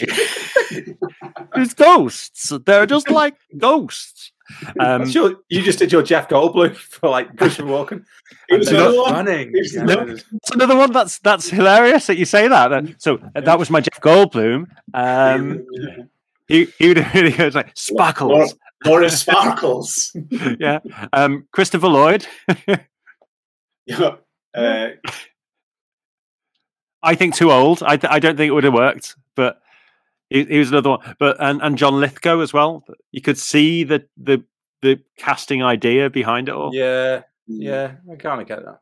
But certainly, I think I think Jeff Goldblum would have been a really interesting. Yeah, he would. He would. Yeah. So what? What? First, I mean, first general question: What do you think about the soundtrack and putting the actual Ghostbusters theme to one side? What do you think about the combination of kind of oh. El- like the Elmer Bernstein, Bernstein Yeah. theme Do-do, and do-do, there's, there's a few do-do, do-do, pop songs do-do. in there as well? Well, I mean, I think I think the soundtrack's mainly. Sorry, I'm answering my own question. I think the soundtrack's amazing. the, the, the Elmer Bernstein stuff is really good. It kind of really adds It is. atmosphere Bum, and, and bum, comedy to bum, bum, bum, bum, I like I like I like most of the pop songs in it. I especially like uh, "Saving the Day," obviously in, in like the, the final Yeah, scene. that's cool. Um, but I'm not keen on that Thompson Twins song when when the spirits are all surging Yeah. towards Have you? Dana's Please. apartment. Yeah, Yeah, the, the, the, Please. the- Please. I've always said the that song in its entirety is a lot different as well. They've Yeah. they've basically cut the thing that fits the film. Bus Boys cleaned up the town. It's very good. That's used twice in the good. movie, isn't it? That's really good. Diddle-a-doo, diddle-a-doo, diddle-a-doo. Um, Disco Inferno was on the soundtrack because it's Yeah. played at Louis's Louis's party. party. Yeah. All yeah. right. 'Cause I always wondered why that was on the sound. I was like, why have we got Disco Inferno? Like Trammps? Is it though? Is it it, do you actually hear it at the party? I, I Yeah, you don't actually You do. You definitely Is it do, when yeah. she says? Is, is it when she says, "Lewis, I'm going home"? He says, and he gets to dance with her. He goes, "Well, if we start dancing, then maybe everyone else will dance. And then he goes in, he goes in for a slow dancing. dance. He goes in to hug her, and she just goes. That's, that's that. And they, they dance for literally like two seconds. He goes, "I'm gonna have to get that." She goes, "Yeah." "Ugh." Is it what? Who are they called? Is it, Tom and, is it Tom and Annette that turn up? Is it Tom and Annette? That's so Uh, funny that scene. Yeah. But, Um, so you know, you, t- you t- you talk about the soundtrack though. You know, at the very start when it focuses on the New York Library and then it pans across to it's a lion, isn't it? I think the statue Yeah. of the lion in front of. Yeah. But the music's quite sinister and sharp. It is. and Yeah, quite it goes cutting. the, And- yeah. But we don't know the significance of statues in the movie at that point at all.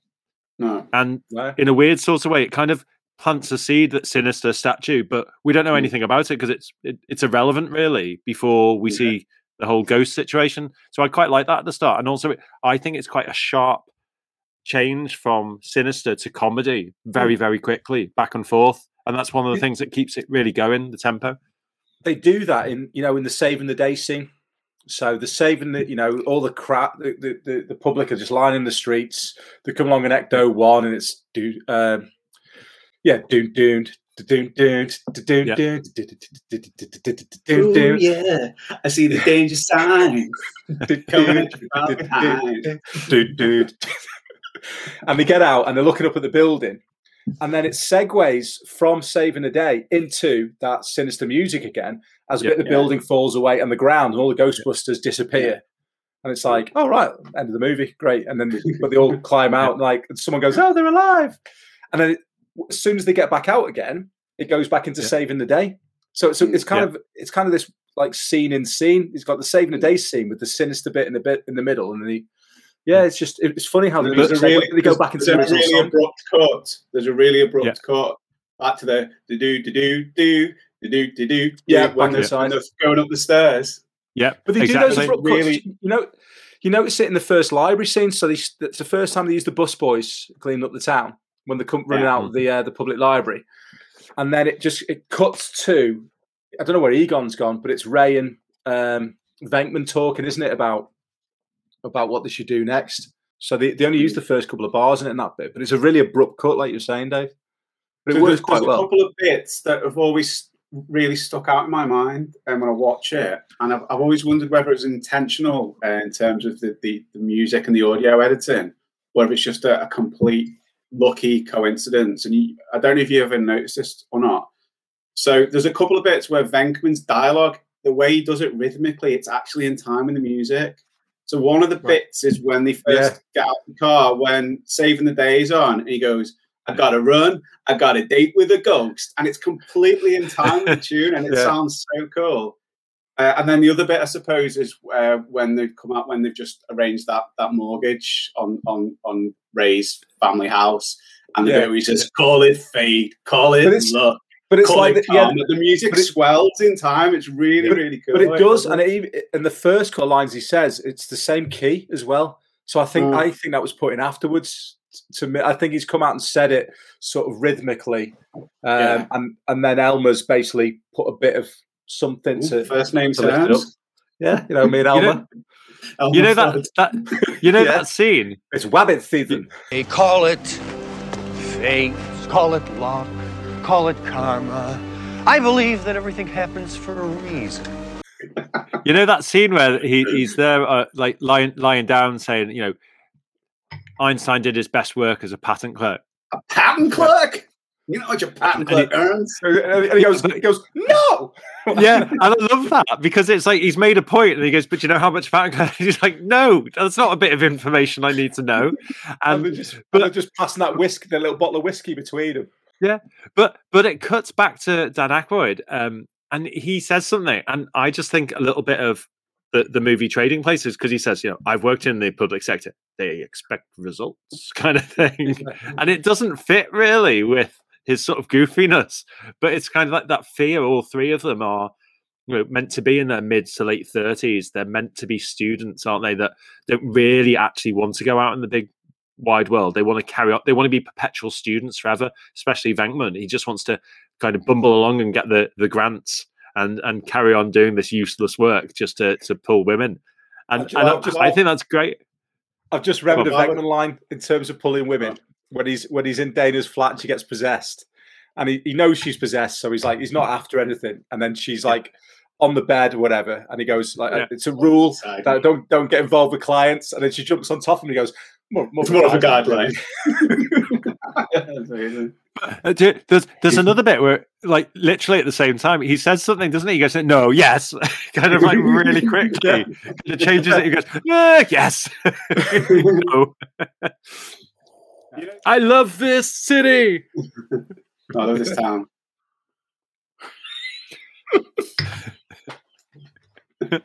I love this town. Jeez, Dave's done that. Dave's got us out. He's caught us out like about seven or eight times tonight. We need to get him back on This next. happens when you don't. This is when you only drink coffee. You see. I'm drinking coffee. I, I'd get it wrong regardless of what I was drinking. Did do you know go, going back to that I love this town moment though? Don't you Mm. think that weirdly that's one of the things that doesn't that one of the few things that doesn't kind of work in the movie? It doesn't fit that he says that when he says it. Yeah, it, it just seems like they needed a climactic kind of cele- actual celebratory moment, but you could have said anything really at that point. Yeah. But it is a celebration sort of in feels- New York, I think. Really, the movie. But I quite like when Louis comes out of the, the, the statue, you know, they unpick him, you know, check on the little guy, the other guy. And they, they unpick him and he's sort of like weirded out. He said, like, Who are you guys? And it's like, We're, we're Ghostbusters. He goes, Okay. Turn the lights on. Do turn But then he, but then he, but then he goes, "Who does your taxes?" it's like straight away he's wanting he's wanting to do some work. The best thing when when they all come out the bot at at the uh, the bottom of the uh, Shandor building and it's rolling into the end credits, and all the Ghostbusters there. And it's like yeah, and all that accolade, and Dana's even with them, and um and then Louis comes out and he's like, "Does anybody want to interview me?" And then the Red Cross, no, the ambu- the paramedics come up and put a blanket Yeah. round him. He's like, "No, no, I, I'm with. I want to go with them. I want to go with them." and they take him off into the ambulance. The poor fella. Yeah, the, the woman just looks at him and goes, "No, no." It's like, I've been part of this. I'm part of this. It's like, no, no, no, you're a casualty. You're just like one of the other people who were injured. And then that last scene, Dave and I were talking about this earlier, where um, they all get into the Ecto 1, bar Louis Tully. So Dana's in there with the four Ghostbusters. And um, actually, we get Dan Aykroyd getting in. All these extras around, all the public are let past the barriers. And Dan Aykroyd's reversing this old hearse into like the and doing a three point turn. It was him though. You wouldn't get that in movies these days. You'd have it. It basically be the Ghostbusters getting either cut to credits or a distance shot, and it's someone else driving it out. But Dan Aykroyd's like looking out the window, reversing all these people, turning the Ecto One round and driving it off. It's brilliant. It just made it feel authentic. It was really good. I I think the stuff the the the end scenes just because they are really they are authentic, aren't they? Really that that that different that different shot, the different camera angle, the different filter, all of it completely different for the end scene works quite well because it creates this sort of thematic ending, doesn't it? And a sort of celebration, like you were saying before, Dave. It's that kind of Mm. celebration of the end of the movie. It, it's it's like they've decided to go Panavision rather than normal normal cinema, and um, Did you notice? I think it the, just um, it just creates something. Did you notice the doorman from um, Dana's building, from the Shandor building? He's as the Ghostbusters get back in, he closes the door for Ray. So Ray Yeah, gets into the he still does the door. He still does the door. Yeah. He's dishevelled. He's It's covered by the Destroyed, yeah. Yeah. Yeah, and he just Yeah. and he's like he sort of nods to him and smiles at him and closes the door for him. It's like it's a, that's Yeah. a really nice touch as well.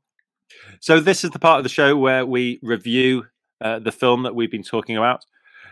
There are two ratings that we use on the Great Movie Show. We use a popcorn rating out of ten, and that's normally a personal viewpoint, how we view the film ourselves, how much we'd watch it, how much we enjoy it. It might not necessarily be indicative of how good the film is from a critical perspective. And we also have a five star rating from a critical perspective, where we recognize how good that film is when set against lots of other films. So, with those two ratings in mind, I'll first start with Dave. Dave, what popcorn rating would you give to Ghostbusters 1984? Not messing around this week. Just going to go straight for it. I'm giving it a 10 out of 10. It's got to be. Awesome. If there's any movie worthy of worthy of 10 from me, then this is it. So, not even going to justify it. Awesome. Just accept it. Um, and maybe we'll hold back on your critics rating then. Lloyd, what would you give as your popcorn rating for Ghostbusters? Do you know what? I it would have been ten from memory, but because I've watched it recently, um, Two and a it's half. lost- no, I just I couldn't. I didn't enjoy it as much. I think I was watching it not too critically, like not for the show. I think I was just watching it with my forty-two-year-old brain on me, and I just didn't like Venkman, and it took a little bit away from it because I was I don't know. Uh, so, it, but it's still high. It's it's a nine popcorn rating from me. Okay, I think a ten. I think a ten-year-old me would have been ten. My age now, I think it's just lost a little bit, and the special effects as well. They, you know, they're so dated now. Some of them. Um, so it's a nine. It's only lost one popcorn kernel. I feel responsible. Well, I've, I've, I've sort of gone the other way. I, I was thinking of it as maybe uh, an eight out of ten. You've gone to eleven. And- You've gone the other way. this is Spinal Tap. I, uh, I went for uh, an eight at first, but then when I was thinking about the the scoring, all I could hear in the the uh, in my head was that bump a down, dude, bump down, and suddenly I was thinking, do you know what? I enjoy this film more than that. I, I you know, there's something about that film that, um, yeah, I want to give it a nine. So. I've rather than go from a ten and bringing it down, I've gone from an eight and taken it up. So I'm also a nine popcorn rating. Um, so, Dave, we're now looking at the critics' rating. So, this is when you're a little bit more critical of it as a film within the uh, the confines of comparing with classics, any other movie. What would you say out of five stars that you'd give Ghostbusters? Well, I still think it's an amazing movie. I think obviously the special effects have dated a bit. I don't think the humour has dated. I don't think it will date now. To be honest, I think the humour stands up. Um, it's well, you know, a lot of it is just funny little quips, asides, even just looks and stuff like that. Um, obviously, yeah, the special effects could drag it down, but I'm gonna I'm gonna mark it in in, in context of, of of when it was released. Obviously, I've got a lot of love for it as well, which shouldn't be part of this one, granted. Um, I'm to give it a four and a half out of five, which is possibly Wow. a little bit, a little bit charitable. It's somewhere between a four and, and a four and a half, I think. So I'm gonna. Okay, we'll go with we'll go with four and a half because we can't do four and a Yeah, quarter. four and a half. Lloyd, what Lloyd, what would you Um, like to? Same sort of sentiments as Dave. Um, but you know, critics rating, you're looking at it critically as a film, uh, what it set out to achieve, and and what it is as as as a piece of work. So it's a four from me. Um, I think at the time, yes, the special effects were as good as they were going to be. I think they could have been a little bit better. And as Dave said, that you know they just went for the first shot of some of the special effects because of the time frame. Um, it's a comedy. It's it's not even a supernatural comedy, is it? Really, Ghosts are kind of just like the, the subplot. Really, it's you know it's three three amigos, um, you know, quipping and making jokes and and getting through the, the plot of the movie together with a lot of laughs along the way. So it does what it's set out to achieve. Um, yeah, four star critics rating. Four star. I'm I'm quite impressed that during your commentary then that you've uh, referenced the Three Amigos, which is uh, a film we could probably talk about. My little buttercup. over here, look up, look up. Hey, you guys, hey, you guys, over here. My critics rating is a little bit lower than your your both your respective ratings. I think it's a, a really good film. It's something that I enjoy putting on over and over again. Um, I think that the problem with comedies um, generally tends to be that they don't get the same recognition as being great films as perhaps dramas or thrillers. And for that reason, I'm bringing the rating down a little bit. Uh, So for Ghostbusters, I'm giving three and a half stars. Three and a half. Okay, so that is uh, the end of our ratings. Um, some controversial ratings amongst us, it seems. Um, at the Great Movie Show, we always expect there to be high uh, popcorn and critics ratings. Uh, so we never expect to see lower than three stars, I suppose. Um, Ghostbusters is still a brilliant film uh, and one definitely that everybody should consider watching if you haven't already done so. Next up, Trading Places.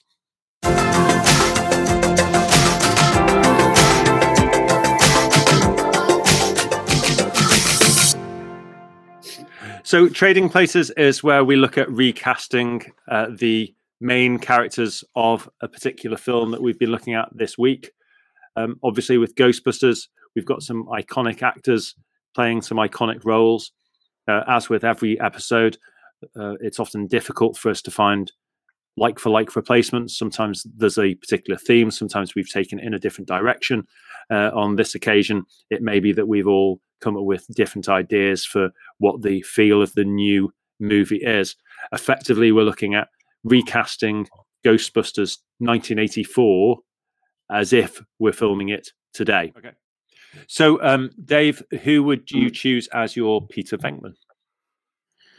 Um, so I think the the guy that originally sprang to mind, um, unfortunately, is ruled out instantly as he's actually now a member of the Ghostbusters universe in his own right.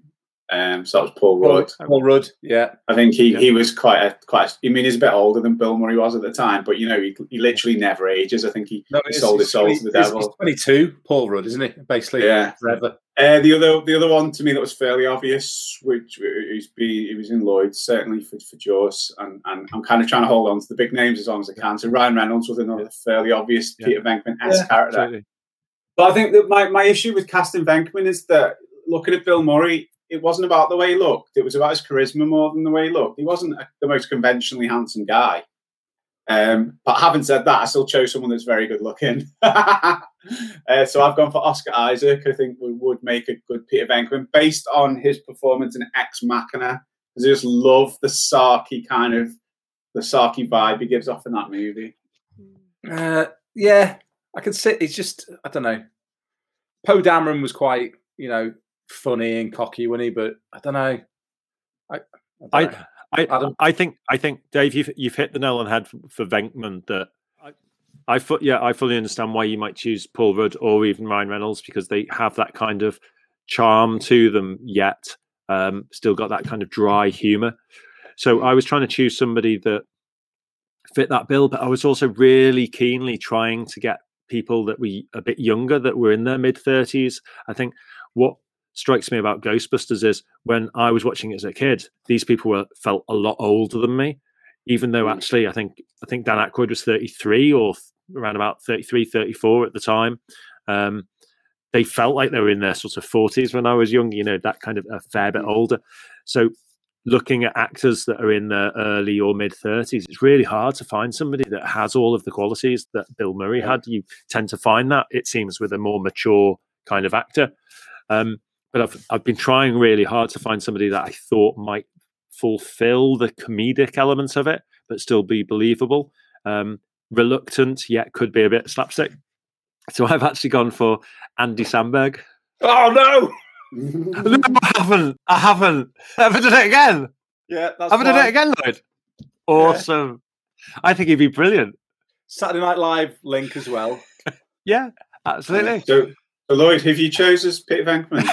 Andy Yeah. Have you chosen? for all those reasons. Okay, let's move on.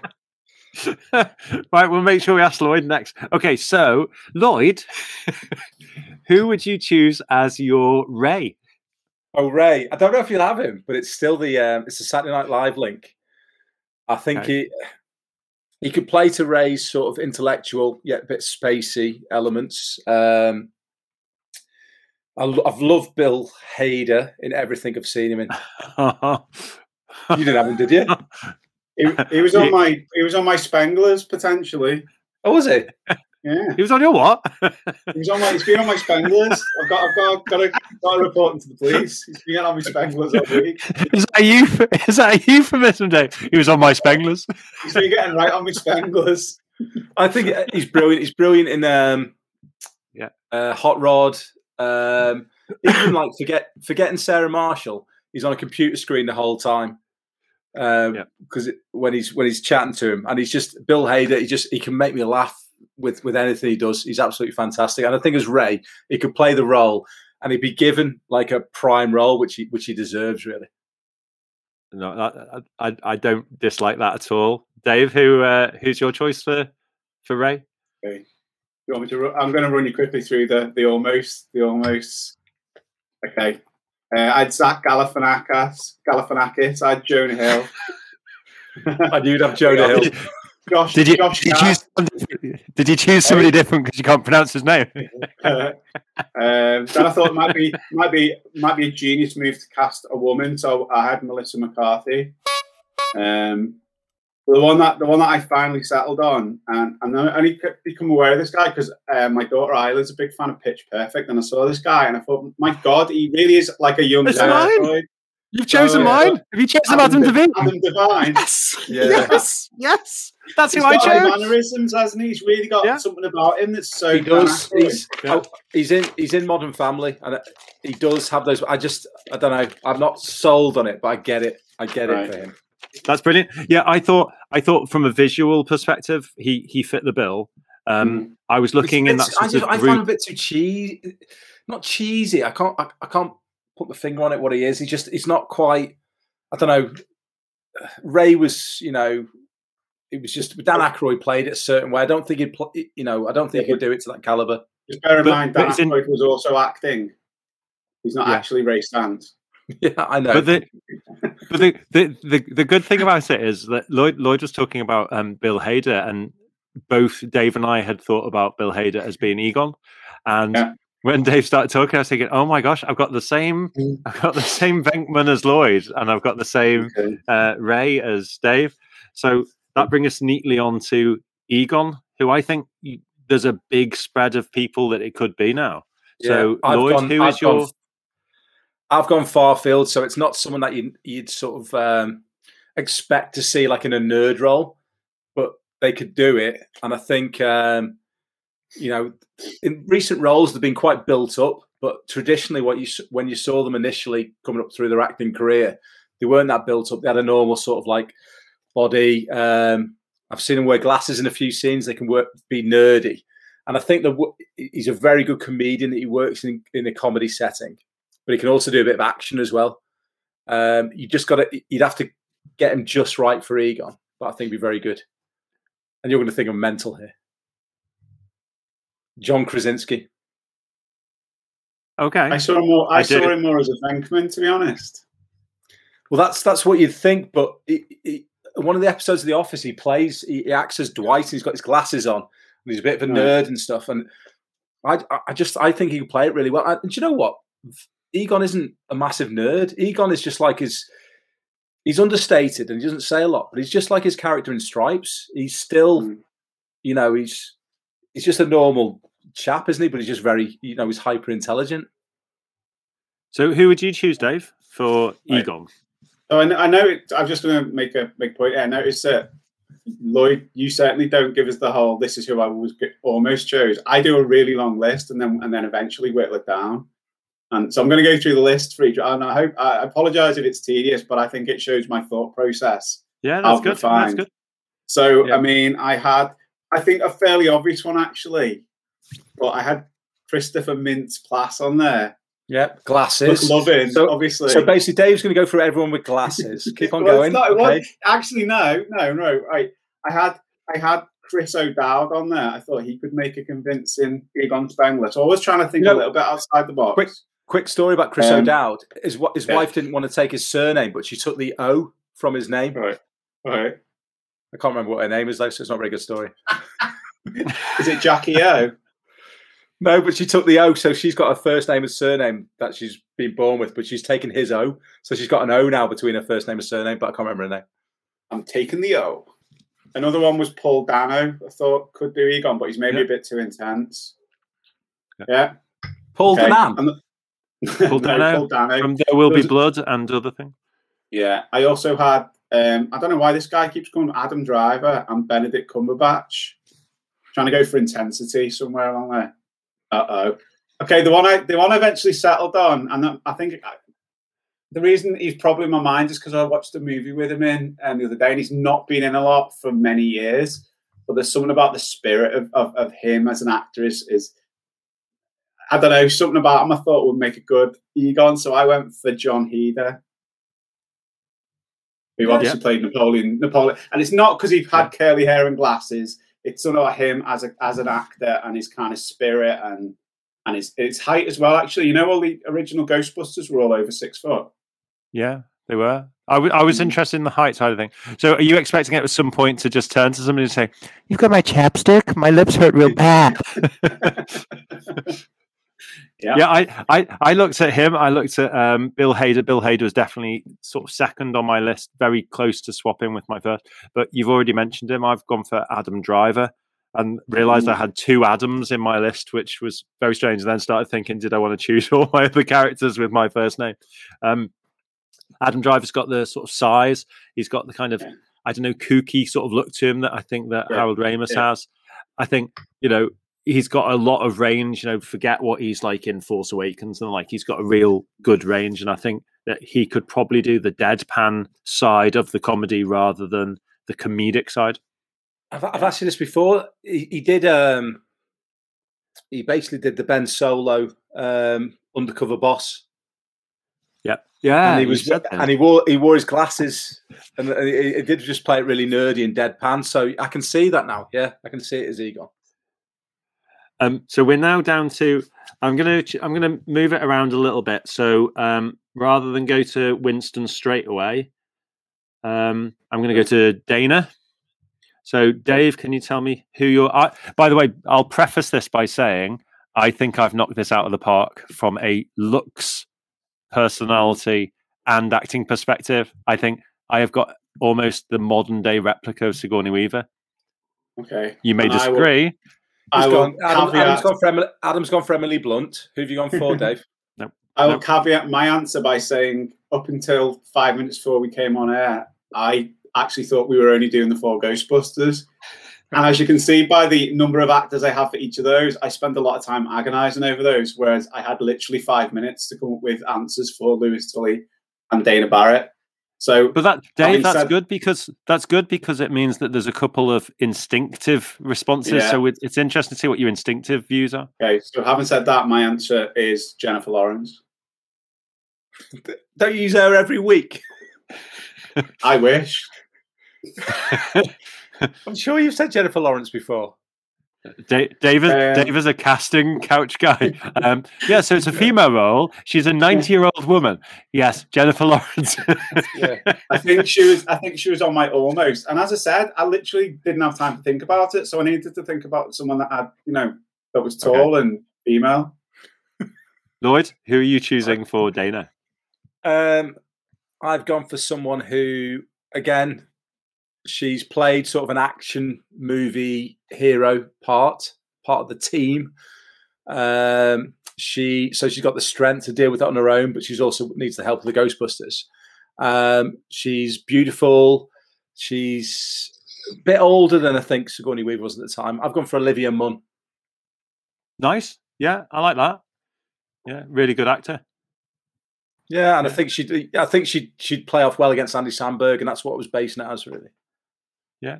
No, I think that that's really good. I um genuinely, I, I'm sort. I know I sort of wound you both up by saying, you know, I've knocked this out of the park. If you think of what Sigourney Weaver was like when she was in Ghostbusters, think of her sass, but also her sort of strength of, of character. You know, she was matching Venkman, you know, scene for scene, wasn't she? In terms of, you know, she only was she was only interested in him because she wants to be, not because of all of his attention. Um, I was thinking of, of an actor that has impressed me in quite a few films. Um, Die Hard 4.0, maybe not the best example. Um, the um, most recent film I think I've seen her in is Gemini Man with Will Smith, and that's Mary Elizabeth Winstead. Now, if you don't know who Mary Elizabeth Winstead is, I'm sure you you both nod, so you probably do. But if you Don were to Google. Yeah, and if you if you if you look at pictures of her, she basically, for me, she is exactly a modern day Sigourney Weaver. I think absolutely slam dunk, perfect, like for like. If you're wanting to do like for like, I know we sometimes don't do that. Sometimes we say whole reimagining, we'll do do it this way. But uh, yeah, like for like, Mary Elizabeth Winstead. So um, I think possibly the most difficult person is um, Louis. Especially for Dave, as he only was asked to do it about three minutes ago. Um, so I'm gonna I'm gonna give uh, D- Dave a bit of time. I'll go first in relation to to Louis. Um, I thought of all different characters. I thought of is it uh, um, An Aziz Ansari at one point? Yeah. Uh, Parks I and thought- Rec. Yeah, I thought he was quite an interesting kind of you know quite sh- kind of short and kooky kind of character with a bit of a, a, a squeaky voice and that sort of thing. I thought he could have worked quite well. Um, but actually, I I ended up just sort of being drawn to is it Simon Helberg who plays Howard Horowitz on The Big Bang Theory. So Howie from The Big Bang Theory. So I've chosen Yeah, um, yeah. Simon Simon Helberg as my as my Louis. But I think we're all going to struggle because Rick Moranis was just absolutely perfect in that So role. you can't you can't replicate that. You can't No. do Rick Moranis any better. Yeah. So that's But- why, like when I did when I did Jaws, I went a completely different way because you can't do them any better. Yeah. So for my Louis Tully, I've gone a completely different way. Um, and you'll only know this actor really if he's mainly known for doing the uh, the US Office with John Krasinski. Funnily enough, All right, okay. um, and he plays Kevin Malone, and he's an actor called Brian Baumgartner. Yeah. Um, quite rotund, um, balding on top. So that would create the awkward sort of element to him. But he's he's just really funny, the things he does, and he comes across quite cool sometimes. He's just he's a brilliant character in the office, and I think he could just take Louis Tully a different direction um, and still do it it. perfectly. And and him and John Krasinski have some brilliant moments in the office. So I think him as as, as Egon uh, and Louis there, especially you know when he's interviewing him, Yeah. you know with with Yeah. the infrared thing on top. I think the they colander. could really get a good yeah they could get a really good to and fro going. So apologies for no one who knows Brian Baumgartner, but watch the um, the US Office. He plays Kevin Malone, and he's he's absolutely brilliant. But it's, it's funny you it's funny funny you mentioned the US office because at one point I was also thinking of is Craig Robinson. Is it Robinson? Craig Robinson? Mm. Yeah. I thought of him But- as Winston yeah, um, yeah. at one point. So I d- he's he is he, he's he's on my list for Winston, but he didn't make number one. okay. If you, Um, but if you go if you're going for Craig Robinson, then and you wanted it like a sort of Saturday Night Live feel, but it's not Saturday Night Live. You go for that gang, wouldn't you? So you'd have Seth Rogen, you'd have um, um, Franco, James Franco, Yeah. um, the little guy. Keenan, is it? Keenan? Um, I can't yeah, remember. there's, there's But that, that little group, because they all write Yeah. together, they did um, the, what was it called? The End is Nigh or The End of the World or something like that. Yeah. Not the World's End with Simon Pegg, but the other Yeah. kind of weird one. They did a lot. They're all friends who write together, aren't they? So you kind of go for that whole sort of film. I'm surprised Dave hasn't mentioned Seth Rogen as one of his training Well, we- places we- tonight. We don't we don't week. know. He's He's in Jaws. he's um he's, He's he's my Hooper. d- who are you uh, going to cast as Louis Tully? Okay, so as she mentioned, um, obviously I had to come up with this off the top of my head. Stop making excuses. I think he's a good choice. I think he'd be Well, then go for it. Just, just be have confidence behind your choice. Then I've chose Steve Merchant. Yeah, I don't don't have confidence. do you know what? S- Steve Merchant, Merchant for Egon. I he, he was he was on my my kind of potential Egons, but No, but he'd Uh, be good since at I Tully. Because I didn't use him for Egon. He's Yeah, got the awkwardness, and to be fair, Yeah. he's, com- he's completely the opposite way. He's huge, isn't he? Instead of tiny. Yeah. But if you think of Hello Ladies, he's got this overconfidence. You could do with Louis. Yeah, it's over- amazing. I love that But in fact, program. Lew- Louis Tully has this overconfidence anyway because he's like going to Dana all the time. He's just so Yeah. forward with his talking. That's what I was thinking. And Stephen Merchant could do that. Have, Yeah, have- that's- that's really having good. You, I like you that. having- I yeah, really you like that. Thank you. that, Thank you. Dave. I would say you haven't said that. I can now actually see um, Merchant locking himself out of his door and Yeah, finding it yeah. absolutely hilarious. he's leant over it a bit more and he's drinking it a bit more. Just having the awkward conversations in, in the corridor with Dana, Yeah. Hello, ladies. where played by Jennifer the- Lawrence. Yeah, where That's he's in brilliant. that bar, he's brought everyone around a drink, so then he falls off the stool onto the tray with all the drinks everywhere. And I, if you um, haven't seen Hello Ladies, you need to watch it. It's brilliant. I, I am. Um, I've left Winston till the end because that seems to be the character that maybe changed the most between sort of the imagining and the writing and the original casting and then the final casting. So I think Winston could be cast as quite a, a serious sort of ex-marine, which is you know with a big backstory there, or it could be all the way to the other the other end, and it could be complete comedy overkill almost. So with that in mind, um, I think you've got a lot to play with. It's whether or not you go one end in the middle, stay, try to stay true. I think. Uh, you know, did that not sound right? You've got a lot to play with. It's whether you stand one end or going. So um, with uh, with Winston, you can um, choose any real actor or character, and I think there's probably justification for it. Um, so with that in mind, um, there's wide scope for anything really, Dave. So who is your Winston Zeddemore? Okay, so I thought I thought it was important for Winston. He's of all the four of the, the kind of characters, he's kind of you've got to be the straightest, hasn't he? There's not he's not there's not really any true comedy there. Um, so there was there was a few that I considered, but some of them are kind of at the because they, they were comedic actors really, and I, thought it was important not to go down that route.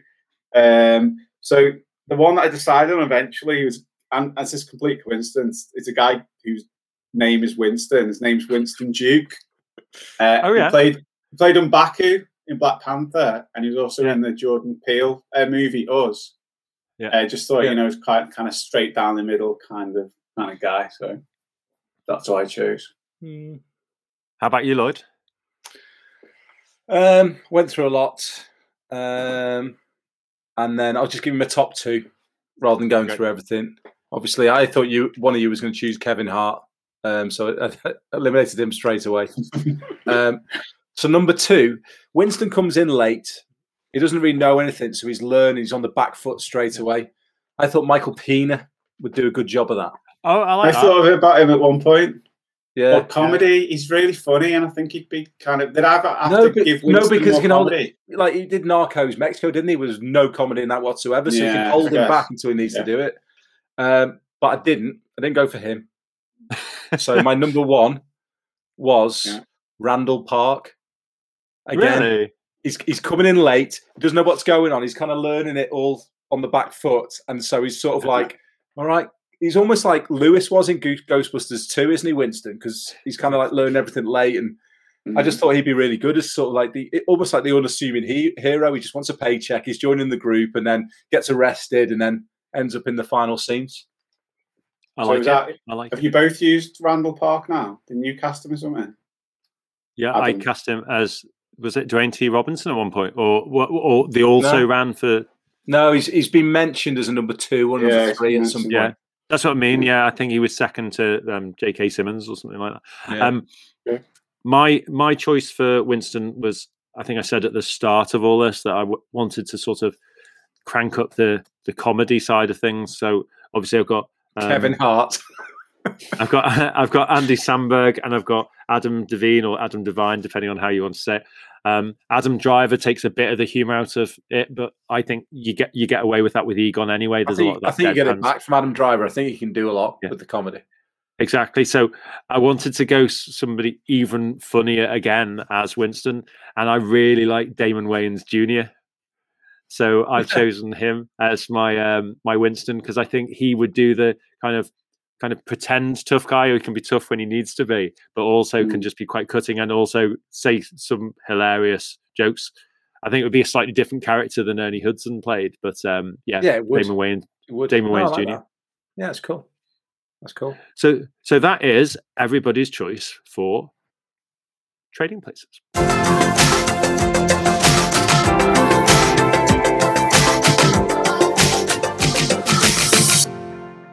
Okay, so one of the features we also have uh, on the Great Movie Show is the six degrees of separation type um, link. It's uh, an opportunity to move from the previous film that we reviewed. So, on this occasion, it's Jaws, and we're moving through actors that are synonymous with Jaws and another film, and trying to link from Jaws in approximately six films or any particular theme we think is useful, funny, important, or otherwise to the film that we're currently reviewing, which is Ghostbusters. Um, if I can maybe ask Lloyd to start, what is your six degrees of Kevin Bacon for this week? So I had no theme, um, but my intention this week was to watch Blue Thunder, but I couldn't find it on any of my providers for free. It's like Dave's problem every time we choose a movie because he, Yeah. he doesn't. If he doesn't own it on Blu-ray, he can't like watch it anywhere for free. So I couldn't watch it for free anywhere. So I watched a few trailers on um, on YouTube of Blue Thunder, and I noticed a very young Daniel Stern in Blue Thunder. Right. Okay. So we've got Roy Scheider from Jaws to Blue Thunder with Daniel Stern. Then I thought, right, I've got, I've lost my link, I've lost my theme in the first movie, but then I'll go to like movies of my childhood because I've never seen, seen Blue Thunder. So I thought, I've obviously seen Home Alone. So Daniel Stern, Home Alone. So that was my next link. So I was thinking about that.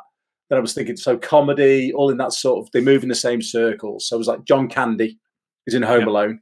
Obviously, I forget the name of the band. He, he's playing the um, tuba or something, isn't he? And Yeah. Yeah. But he's Uh, also in he's also in Un- Uncle Buck with Macaulay Culkin. So yeah, He's also in Home Yeah. Alone with Macaulay Culkin. I just mean as a, a second, What's, a what's your second point? link. What's your point, Adam? You got a lot of remember our hair hits? up your nose. remember Thanks for noticing. Polka, I'm a polka, kid. That's my job. polka, polka. He's in a polka band, isn't he? Um, Do that again. polka, polka, polka. and what was the other one? Uh, You don't remember our other hit? It was like Polka Blues or something. Um, but was it, anyway, he's in Home Alone with John Candy. Then I was thinking, right, I've got like a straight link to Ghostbusters now, and it was like another like film of our childhood. So it's The Great Outdoors, John Oh Candy, yeah, yeah, yeah. Dan and Aykroyd. um, Dan Aykroyd with um, what's the bear called? It was a bear. I think the bear's even got a name. It was like Billy the Bear or something. It was a bear they used in all the movies at the time. What's it called, Dave? No, I haven't seen that movie. So I'm saying. What do you put your hand up for? Why have you put your hand up? That would be funny. So there's a bear um, in that, and that was basically. I, I think it might have played Gentle Ben at some point, or with uh, Ron Howard's brother, or something like that. But anyway, the bear was a famous bear as well. But anyway, John Candy and Dan Aykroyd in The Great Outdoors, moved from our childhood. Dan Aykroyd, obviously, in Ghostbusters, which is the film we are talking about this evening. I like Done. it, Dave.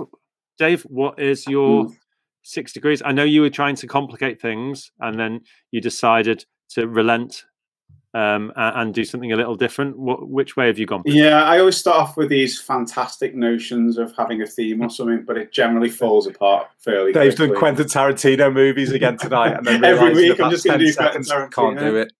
Can't Yeah, do it. every week. Every week it's the hateful eight. Yeah. Um, no, so I mean, I thought for me this this was relatively clever because you know by my standards. Um, So in Jaws, you mentioned that the I think it's the Amity Coast Guard um, the voiceover, so he doesn't physically appear in the movie, but the voiceover of the Amity Coast Guard is actually Steven Spielberg. Yeah. Steven Spielberg uh, uh, appears in a cameo role in the Blues Brothers, which Yeah. also stars Dan Aykroyd in this Yeah. week's movie, Ghostbusters. I like it. I like it. There you I'm go. quite impressed. Although I do feel like both of you have gone for the very short version of this mm-hmm. particular segment. So I'm really glad that I'm doing a lengthy version. so we do know, don't we, that the quickest link between them is the classic comedy What About Bob? I know it because I googled it. Yeah, Bill Murray. Yeah. Is it? Is that a good movie? I've never heard of it before. It's it's all right. It's a Bill Murray movie, so it's always Yeah. Pretty impressive. But yeah, him and Yeah. him and Richard Dreyfuss um, Mm. are um, good links. Um, but that's not what I was going for. Um, You'll be unsurprised to know I've decided to try and make it as complicated as possible. I am aware that whilst we're filming this, we're only within a few days of the Oscars. Yeah. So I was thinking of Oscar links, and it's pretty tricky. Um, but I've gone for this, so I'll try not to look at any notes, so you know that I genuinely have thought about this. So Richard Dreyfuss Yeah, won a- after Oscar. he googled it for the whole week and like wrote extensive notes and remembered them. You know, you know all of these films. Anyway, this isn't difficult. The I don't know um, who's won an Oscar for like best you will do. You'll in a scene. Okay. I would say that out of these, there might be two films that you don't realize somebody's won an Oscar for, but I reckon you will know the rest. So Okay. they aren't they aren't Goog- they're easily googled but you don't need to google to get them so the one that you might not know is richard dreyfuss uh, was in the goodbye girl and he won an oscar for that he starred in always which was another spielberg film Yeah. that he starred in with holly hunter and holly Yeah. hunter won best actress oscar in the piano um, also in the piano um, was a very young anna paquin. Har- I think you say and she won she won the best supporting actress as it was then uh, oscar. I think she was maybe 10 or 11 or something like that. I think she was the youngest possibly the youngest actor ever to win it at that point. How do you know these She's- things? because I, I i'm just a bit of a movie geek. So she um, was in the less um, oscar worthy film uh, x-men days of futures past uh, it might have got a visual effects oscar but didn't get anything noteworthy um, she was in that uh, with dave's uh, favorite jennifer lawrence and jennifer lawrence won an oscar for silver linings playbook Jennifer Lawrence was in Red Sparrow with Jeremy Irons. Jeremy Irons won an Oscar for Reversal of Fortune some time ago. That might be one that you wouldn't know naturally. Are you counting the number of moves here, Lloyd? We got an infringement. No, so just- um, he was he was in uh, The Man in the Iron Mask, which also starred Leonardo DiCaprio. Leonardo DiCaprio. Uh, sorry, Did that win an Oscar for something? no, but it's about the actors, the actors who've won Oscars. Oh, Leonardo okay. DiCaprio. Leon, Leonardo, think of the theme.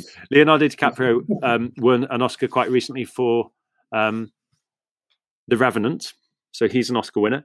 But he also starred in Oscar-winning The Aviator, which starred Oscar winner Cate Blanchett. She won an Oscar for her role in that movie, and Cate Blanchett was in Life Aquatic with Bill Murray. And this is the only thing that falls down in my list. Bill Murray was nominated for an Oscar for Lost in Translation and really should have won, but mm. did not. And he's in Ghostbusters. So my link from Jaws to Ghostbusters via Oscars almost made it. Unfortunately, no Oscar winning at all for Ghostbusters. So I fell at the last hurdle. And that concludes 27 Degrees.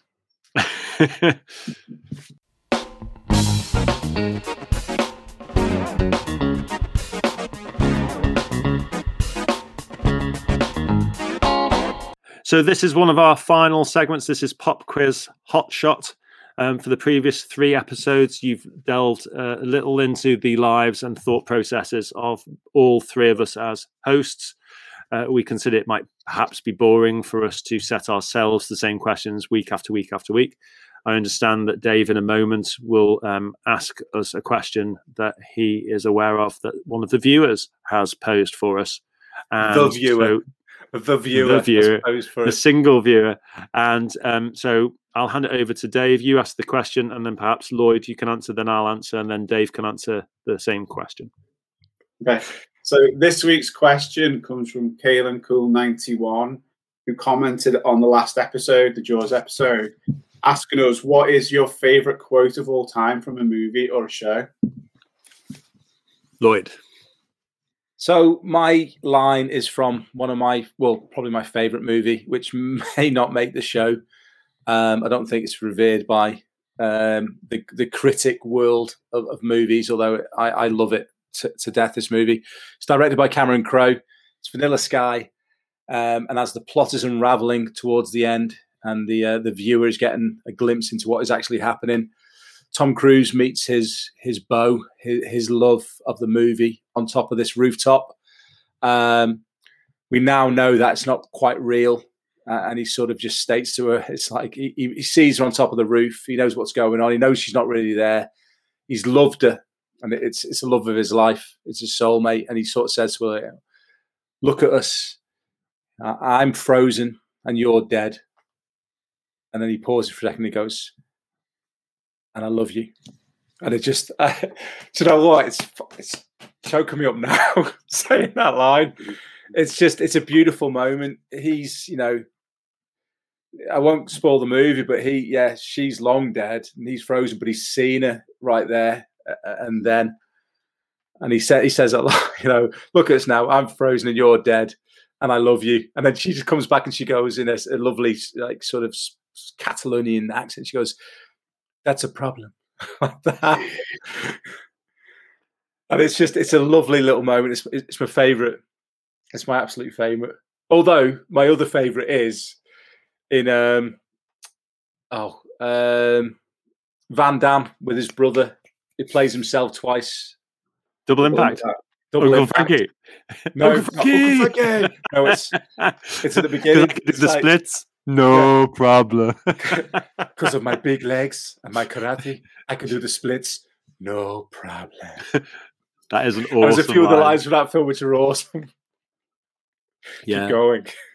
That Big is a brilliant- huge surprise. it's just great for quotes that movie. So for comedy or like quotable quotes, it's that. But no, for my favorite quote ever, it's uh, it's it's that one. And there's lovely lines either side of that bit in Vanilla Sky.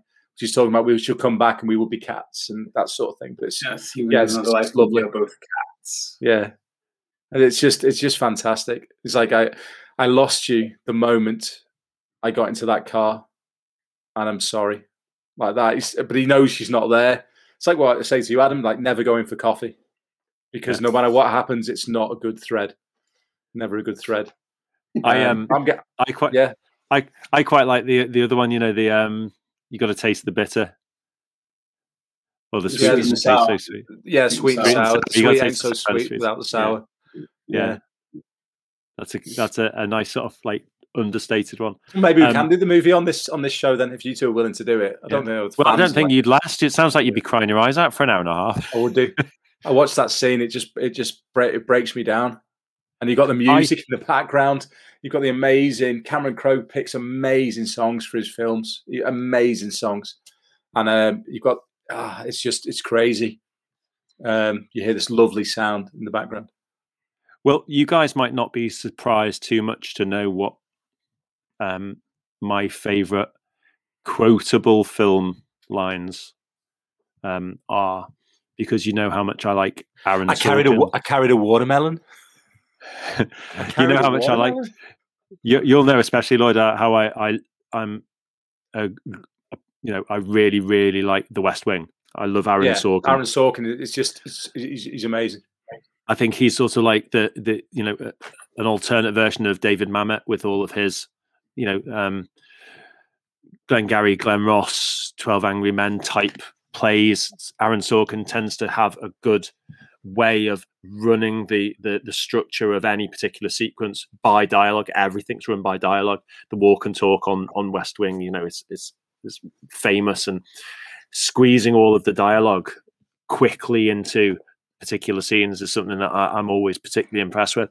So um, it's a Rob Reiner film, um, which um, Aaron Sorkin wrote, I think, the screenplay as well as the story. But um, it's A Few Good Men, and uh, Jack Nicholson has so many quotes um, in there that are are useful uh, and don't do you can't handle know, the truth. You've impressive. One, you? I I have so um, good. One what one I like obviously is you know um, uh, you want answers, I want answers. You want answers, I want the truth. You can't handle the truth, and it's the remainder of that. You know, you both, you, Yes. you know, you, Yeah. you know, you need me, you want me on that wall, you need me on that wall. You know, all of that part of it is is actually the, the more impressive part. Um, I like the fact he says when they're, they're wearing their whites when they shouldn't be, they should be wearing their camo when they first meet him um, over, I think, in um, Guantanamo Bay. And he sort of says, But first, you've got to ask me nicely. And it just sort of that cuts through everything. Um, So Jeff, Jeff, and Jeff Goldblum. yeah, Jeff then. Goldblum. It's my Jeff Goldblum impression again, and he's got so, he's got so many lines in that that are really really good. But actually, I would say my favorite line from that movie comes from Tom Cruise when he's talking to Demi Moore, and um, she's sort of pushing his buttons, really, sort of saying, you know, I think you know where we're going to end up here. You know, you know we've got a case, and he says, you know, you and Sam both live in a dream world. It doesn't matter what I believe. It only matters what I can prove. So don't tell me what I know and don't know. I know the law. That to me was just that's the movie. That's all all that it is. Yeah. We know the It is. games. We Yeah, know what we know. absolutely, We yeah. know. Yeah, and and and it moves straight from that act to the next act of the movie. So And that, that and that my poor guy, one of the soldiers, gets a dis. All he wants to be is like honorably discharged or keep some sort of status in the army, and he gets dishonorably discharged at the end. He's like, he's, he's he, he- his, his intellect isn't as high as other people's, is he? And he's like, what's happening? What's happening? What does that? What does that mean? What does that mean? That like that really hits me every time I watch it. He's done something bad, but it was on orders, and he's like, I joined the army to follow orders. I've been given orders. Why am I getting dishonorably discharged? It's Yeah. really, really sad that. Yeah, so yeah, many quotable lines from that movie, but um, yeah, that would be my probably my favorite line. There's many, many, many lines, but Dave, no, Dave. Okay, it's, now- it's in the- it's in hate- it's a hateful eight, and uh, with, with, with my answer, I get to prove what a shallow idiot I actually am.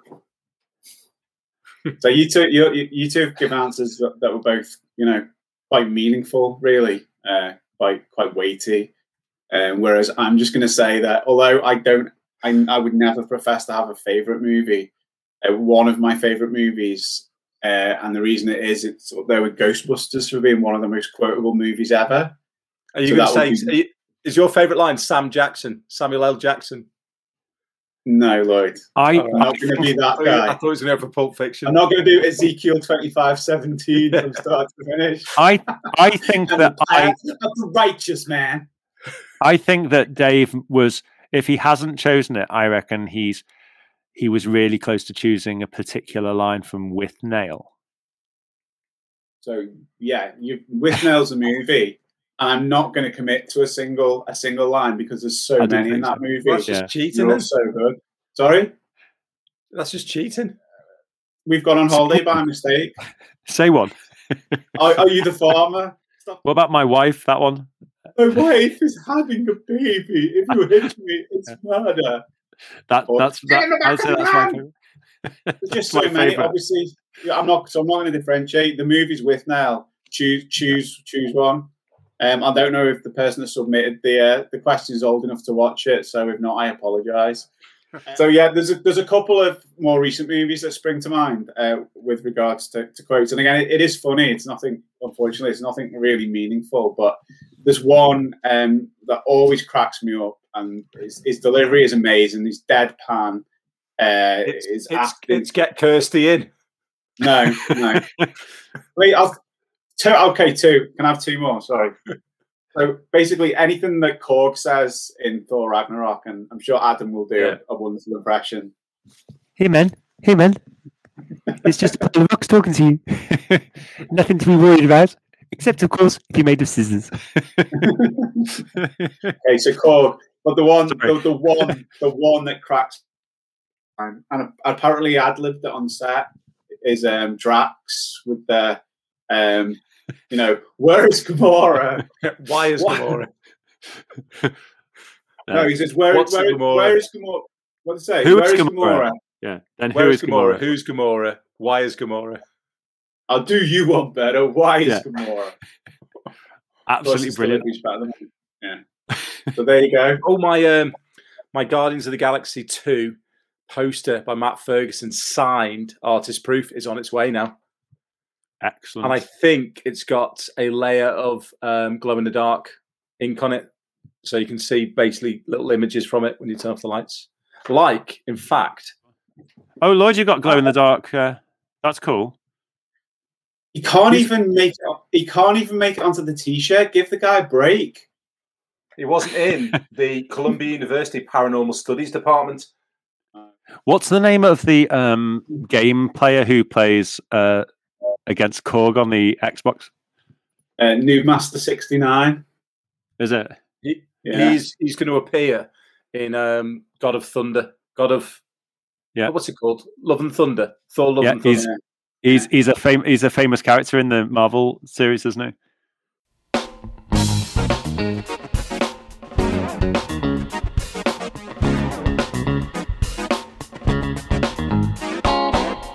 Okay, so that is the end of our show. We've enjoyed uh, talking about Ghostbusters this week and all related uh, matters.